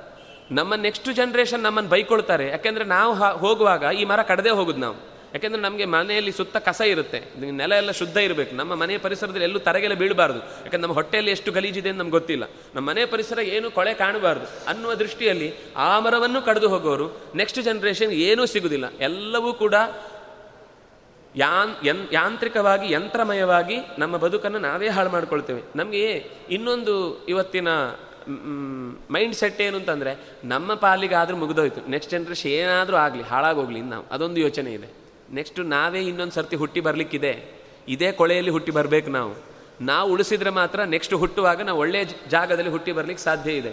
ನಮ್ಮಲ್ಲಿ ಒಂದು ಕರ್ಮ ಸಿದ್ಧಾಂತ ಇಂತಿದೆ ಇದು. ಗೊತ್ತಿದ್ರೆ ಮಾತ್ರ ನಾವು ಮಾಡುವ ಕೆಲಸದಲ್ಲಿ ಒಳಿತು ಕೆಡುಕುಗಳ ಬಗ್ಗೆ ಎಚ್ಚರ ಬರುತ್ತೆ ನಮಗೆ. ನಾವೇ ಅದನ್ನು ನಿರಾಕರಿಸಿದ್ರೆ ನಮ್ಮನ್ನು ನಮ್ಮ ಪರಿಸರ ಕೂಡ ನಮ್ಮನ್ನು ಹಾಗೆ ಚೆನ್ನಾಗಿ ನಿರಾಕರಿಸ, ಪ್ರಕೃತಿಯ ಸ್ವಭಾವ ಏನು ಅಂದರೆ ನಾವು ಅದನ್ನು ಎಷ್ಟು ರಕ್ಷಣೆ ಮಾಡ್ತೀವೋ ಅಷ್ಟು ಅದನ್ನು ನಮ್ಮನ್ನು ರಕ್ಷಣೆ ಮಾಡುತ್ತೆ. ಧರ್ಮವೂ ಹಾಗೆ. ನಾವು ಧರ್ಮವನ್ನು ಉಳಿಸುವುದು ಅಂದರೆ ಪ್ರಕೃತಿ ರಕ್ಷಣೆಯೂ ಒಂದು ಧರ್ಮವೇ. ಆ ಧರ್ಮವನ್ನು ನಾವು ಎಷ್ಟು ಪಾಲಿಸ್ತೀವೋ, ಶಾಸ್ತ್ರವನ್ನು ಉಳಿಸುವುದು ಧರ್ಮ, ಪ್ರಕೃತಿಯನ್ನು ಉಳಿಸುವುದು ಒಂದು ಧರ್ಮ, ನಮ್ಮ ಸಂಸ್ಕೃತಿಯನ್ನು ಉಳಿಸುವುದು ಒಂದು ಧರ್ಮ. ಅದನ್ನು ರಕ್ಷಣೆ ಮಾಡಿದ್ರೆ ನಮಗೂ ಪ್ರತಿಫಲವಾಗಿ ರಕ್ಷಣೆ ಸಿಗುತ್ತೆ. ಆ ರಕ್ಷಣೆಯ ದೃಷ್ಟಿಯಿಂದ ಮಕ್ಕಳಿಗೆ ಒಳ್ಳೆಯ ಶಿಕ್ಷಣ ಕೊಡುವಂತಹ ತಂದೆ ತಾಯಿಗಳ ಜವಾಬ್ದಾರಿಯನ್ನು ನಾವು ನಿರ್ವಹಿಸಬೇಕಾದದ್ದು ಅತ್ಯಂತ ಅಗತ್ಯದ ಕರ್ತವ್ಯ. ಮುತುವರ್ಜಿ ವಹಿಸಿ ನಾವು ಮಾಡಬೇಕಾದ ಜವಾಬ್ದಾರಿ ಅದು. ಅದನ್ನು ಮಾಡುವುದಕ್ಕೆ ಇವತ್ತು ಹೊಸ ಹೊಸ ಪ್ರಯೋಗಗಳು ಎಲ್ಲೆಲ್ಲಿ ನಡೀತಾ ಇದೋ ಅದು ಆ ಕಡೆಗೆ ನಾವು ಸ್ವಲ್ಪ ತಲೆ ಹಾಕಬೇಕು. ಯೋಚನೆ ಮಾಡಿದರೆ ಗೊತ್ತಾಗುತ್ತೆ ನಮಗೆ ಮಾಧ್ಯಮಗಳಲ್ಲಿ ಎಷ್ಟು ಅನ್ಯಾಯಗಳನ್ನು ನಾವು ದಿನನಿತ್ಯ ನೋಡ್ತಾ ಇದ್ದೇವೆ. ಬೈಕೊಳ್ತೇವೆ, ಎಲ್ಲ ಕಲಿಕಾಲ ಅಂತ. ಕಾಲದ ಮೇಲೆ ಎತ್ತಾಕ್ಬಿಟ್ರೆ ಆಯಿತು. ಆ ಕಾಲದಲ್ಲಿ ನಾವೇ ಇರುವುದಲ್ವಾ ಕಾಲ ತನ್ನಿನ ತಾನೇ ಏನು ಮಾಡಲ್ಲ. ನಾವು ಎಲ್ಲವನ್ನು ಹೇಳುವಾಗ ಸಮಾಜವನ್ನು ಕೈ ತೋರಿಸಿದ್ರೆ ಮೂರು ನಮ್ಮನ್ನು ತೋರಿಸ್ತಾ ಇರ್ತದೆ ಅದಕ್ಕೆ ಮೂರು ಪಟ್ಟು ಕಾರಣ ನಾವೇ. ಇನ್ಯಾರನ್ನು ತೋರಿಸಿ ಉಪಯೋಗ ಇಲ್ಲ. ಅದರಿಂದಾಗಿ ನಮ್ಮ ಕರ್ತವ್ಯವನ್ನು ನಾವು ನಿರ್ವಹಿಸಿದರೆ ಅದರ ಪ್ರತಿಫಲ ಅನ್ನೋದು ನಾವು ಸಮಾಜದಲ್ಲಿ ಉಣ್ಣಕ್ಕೆ ನಮಗೇ ಸಿಗುತ್ತೆ ಅನ್ನೋದಕ್ಕೋಸ್ಕರ ಹಿಂದಿನ ಕಥಾವಳಿ, ಅಂದರೆ ಕಲಿಸುವ ಕ್ರಮದಲ್ಲಿ ಅವರು ಹೇಳುವುದುಂಟು.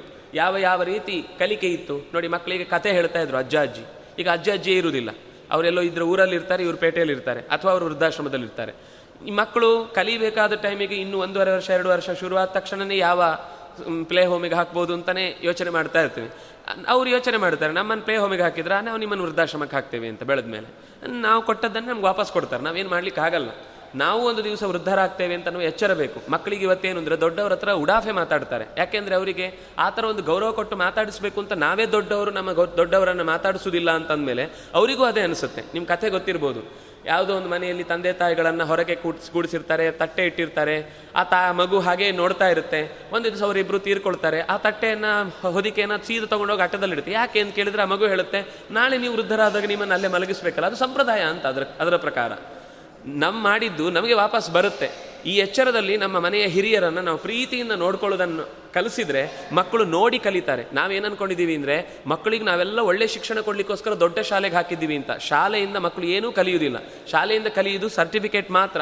ಕೆಲಸಕ್ಕೆ ಹೋಗಲಿಕ್ಕೆ ಹೊಟ್ಟೆ ಹೊರಿಲಿಕ್ಕೆ ಬೇಕಾದ ವಿದ್ಯೆ ಸಿಗುತ್ತೆ. ಸಿಗುವ ನಿಜವಾದ ಸಂಸ್ಕಾರ ಮನೆಯಿಂದಲೇನೆ. ಆ ಸಂಸ್ಕಾರ ನಾವು ಕೊಡಲಿಕ್ಕೋಸ್ಕರ ನಮ್ಮ ಮನೆಯ ಪರಿಸರವನ್ನು ಎಷ್ಟು ಸಂಸ್ಕೃತಿಯುಕ್ತವನ್ನಾಗಿಸ್ತೇವೋ ಅಷ್ಟು ನಾಳೆಯ ದಿನಗಳು ನಮಗೆ ಸುಖವಾಗಿರುತ್ತೆ. ಇವತ್ತು ಎಷ್ಟು ಎಷ್ಟು ನಾವು ಹಾಳು ಮಾಡ್ತಾ ಹೋಗ್ತೇವೋ, ನಾಳೆ ಅದಷ್ಟು ಅಷ್ಟು ಮತ್ತಷ್ಟು ಹೊಲೆಗಡ್ತಾ ಹೋಗುತ್ತೆ. ಅದಕ್ಕೆ ನಾವೇ ಕಾರಣ ಆಗಿ ದುಃಖ ಪಡುವುದಕ್ಕೆ ಮತ್ತೆ ವ್ಯಥೆ ಪಡುವುದಕ್ಕೆ ಅರ್ಥ ಇಲ್ಲ ಅಂತ ಅನಿಸುತ್ತೆ.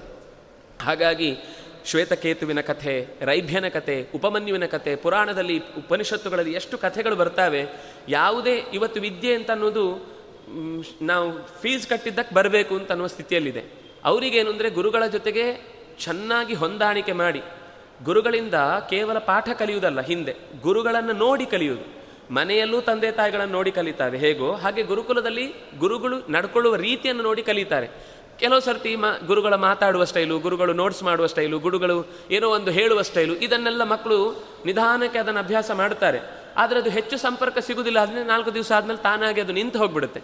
ಆ ಬಲಯುತ್ ಬಲಯುತವಾದ ಸಂಬಂಧ ಬೆಳೆಯುವುದಕ್ಕೆ ಬೇಕಾಗುವ ಹಾಗೆ ನಾವು ಶಿಕ್ಷಣದ ಪರಿಸರವನ್ನು ರೂಪಿಸಬೇಕು ಅಂತ ಅನ್ನೋದು ನಮ್ಮ ಇವತ್ತಿನ ಸದ್ಯದ ಕಾಳಜಿ. ಅದನ್ನು ನಾವು ಮಾಡದೇ ಇದ್ದರೆ ಅದರ ಕೆಟ್ಟ ಪರಿಣಾಮವನ್ನು ನಾವು ಈಗ ನೋಡ್ತಾ ಇದ್ದೇವೆ. ಇನ್ನೂ ಹೆಚ್ಚಿನ ಪರಿಣಾಮದಲ್ಲಿ ನಾವು ನೋಡಬೇಕಾಗತ್ತೆ ಅನ್ನುವ ದೃಷ್ಟಿಯನ್ನು ಇಟ್ಟುಕೊಂಡು ಇಷ್ಟು ಹೊತ್ತು ಮಕ್ಕಳಿಗೆ ನಾವು ಯಾವ ರೀತಿಯಿಂದ ಇದೇನು ಹೇಳಿ ಮುಗಿಸಿದ ತಕ್ಷಣ ನಾಳೆ ಬದಲಾಗುತ್ತೆ ಅಂತಲ್ಲ. ನಾವು ಕಾರ್ಯಪ್ರವೃತ್ತರಾದರೆ ಮಾತ್ರ ಆಗುತ್ತೆ.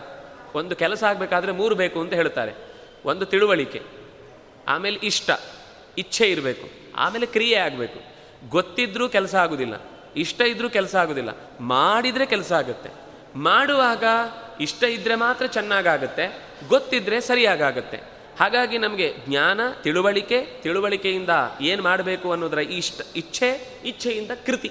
ಈ ಮೂರು ಇದ್ದಾಗ ಕೆಲಸ ಯಶಸ್ವಿಯಾಗಿ ನಡೆಯುತ್ತೆ. ಹಾಗೆ ನಡೆಯುವುದಕ್ಕೆ ನಮಗೆ ಆತ್ಮಿಕವಾದ ಶಕ್ತಿಯನ್ನು ಕೊಟ್ಟು, ಗುರುಗಳ ಪರಂಪರೆ ಮತ್ತು ದೈವಿಕ ಪರಂಪರೆ ನಮ್ಮನ್ನು ರಕ್ಷಿಸಲಿ. ನಮ್ಮ ಹಿರಿಯ ಋಷಿಗಳು ನಮ್ಮಲ್ಲಿ ಜೆನೆಟಿಕ್ ಫೋರ್ಸನ್ನು ಬಿಟ್ಟು ಹೋಗಿದ್ದಾರೆ. ನಾವೇನು ಹೊಸದಾಗಿ ಗೈನ್ ಮಾಡಿದ್ದಲ್ಲ.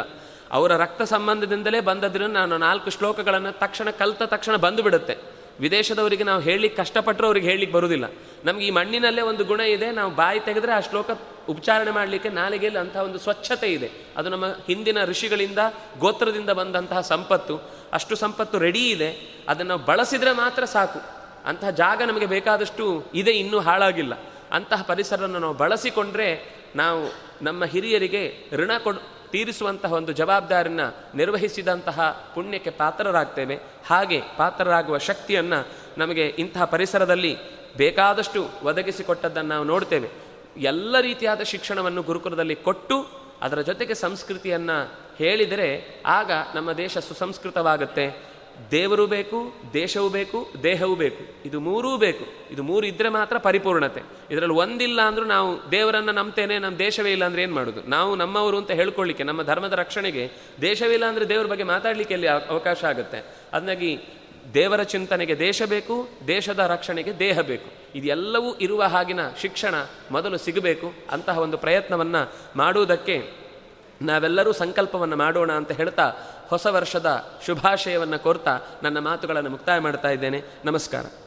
ಏನಾದರೂ ಪ್ರಶ್ನೆಗಳಿದ್ದರೆ ಕೇಳಬಹುದು ಈ ವಿಷಯಕ್ಕೆ ಸಂಬಂಧಪಟ್ಟ ಹಾಗೆ.